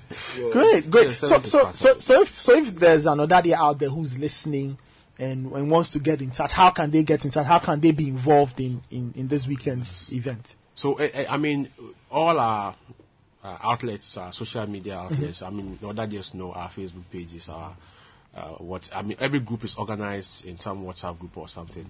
The adverts are out there, and you just have to reach out to your year group uh, president, Okay. and then you can. But of course, you can actually walk into the school during the event. Nobody will stop you once you're that day. I mean, you can always. We are. Everybody is invited to join us uh, on the Saturday, and then to uh, and then if you are available on the Sunday. But I mean, What's happening on the Sunday? on the Sunday is Thanksgiving service. Okay. Yes, particularly for the seventh. Yes, uh, for the seventh. yeah. Okay, okay. Um, So um, can leave a this number? yeah. So um, actually, okay. So um, my number. I mean, you can reach me on zero two four four two seven eight four zero eight. Mm. You can you can reach me WhatsApp calls. Just uh, Okay. Can- can you mention the number again? Zero two four four two seven eight four zero eight. Okay. Yes. Um, so. yes, yes. I mean, uh, actually, people have been calling me. and Great. So you Actually, can- the theme, the theme, The- the theme for the theme for The the, theme, yes, Okay, as- as- as we have yeah, yeah. the theme. transformational Auspicious leadership. Yes. Purpose, discipline, and service. Okay. Transformational And leadership because purpose, yeah, discipline, and no matter it's not only about uh, we we Presec is moving towards a direction where it's not only about academics. You Mm. understand what we become, and the benefits Ghana can get from us. Okay. So, Society in general. Society in general. So we try to Our anthem says that to take our places in the future of our country and change. Great. That's Yeah, that's so, wonderful. yeah, so- That's wonderful. Um, wish you guys the very best. The speech day is happening this weekend. For those who just bumped in, the speech day is happening this weekend, 26th November. It's the 84th Speech and Prize Giving Day, organized by the 97 year group. And I had Dr. Eugene Tete. He's at the he's a medical doctor at the Korle Bu Teaching Hospital, and he's chairman of the planning committee of the 84th Speech and Prize Giving Day. I had Dr. Bernard Akwe Jackson. He's an artist and lecturer at KNUST, and Rashid Badebe, the organizing secretary of the 97 year group.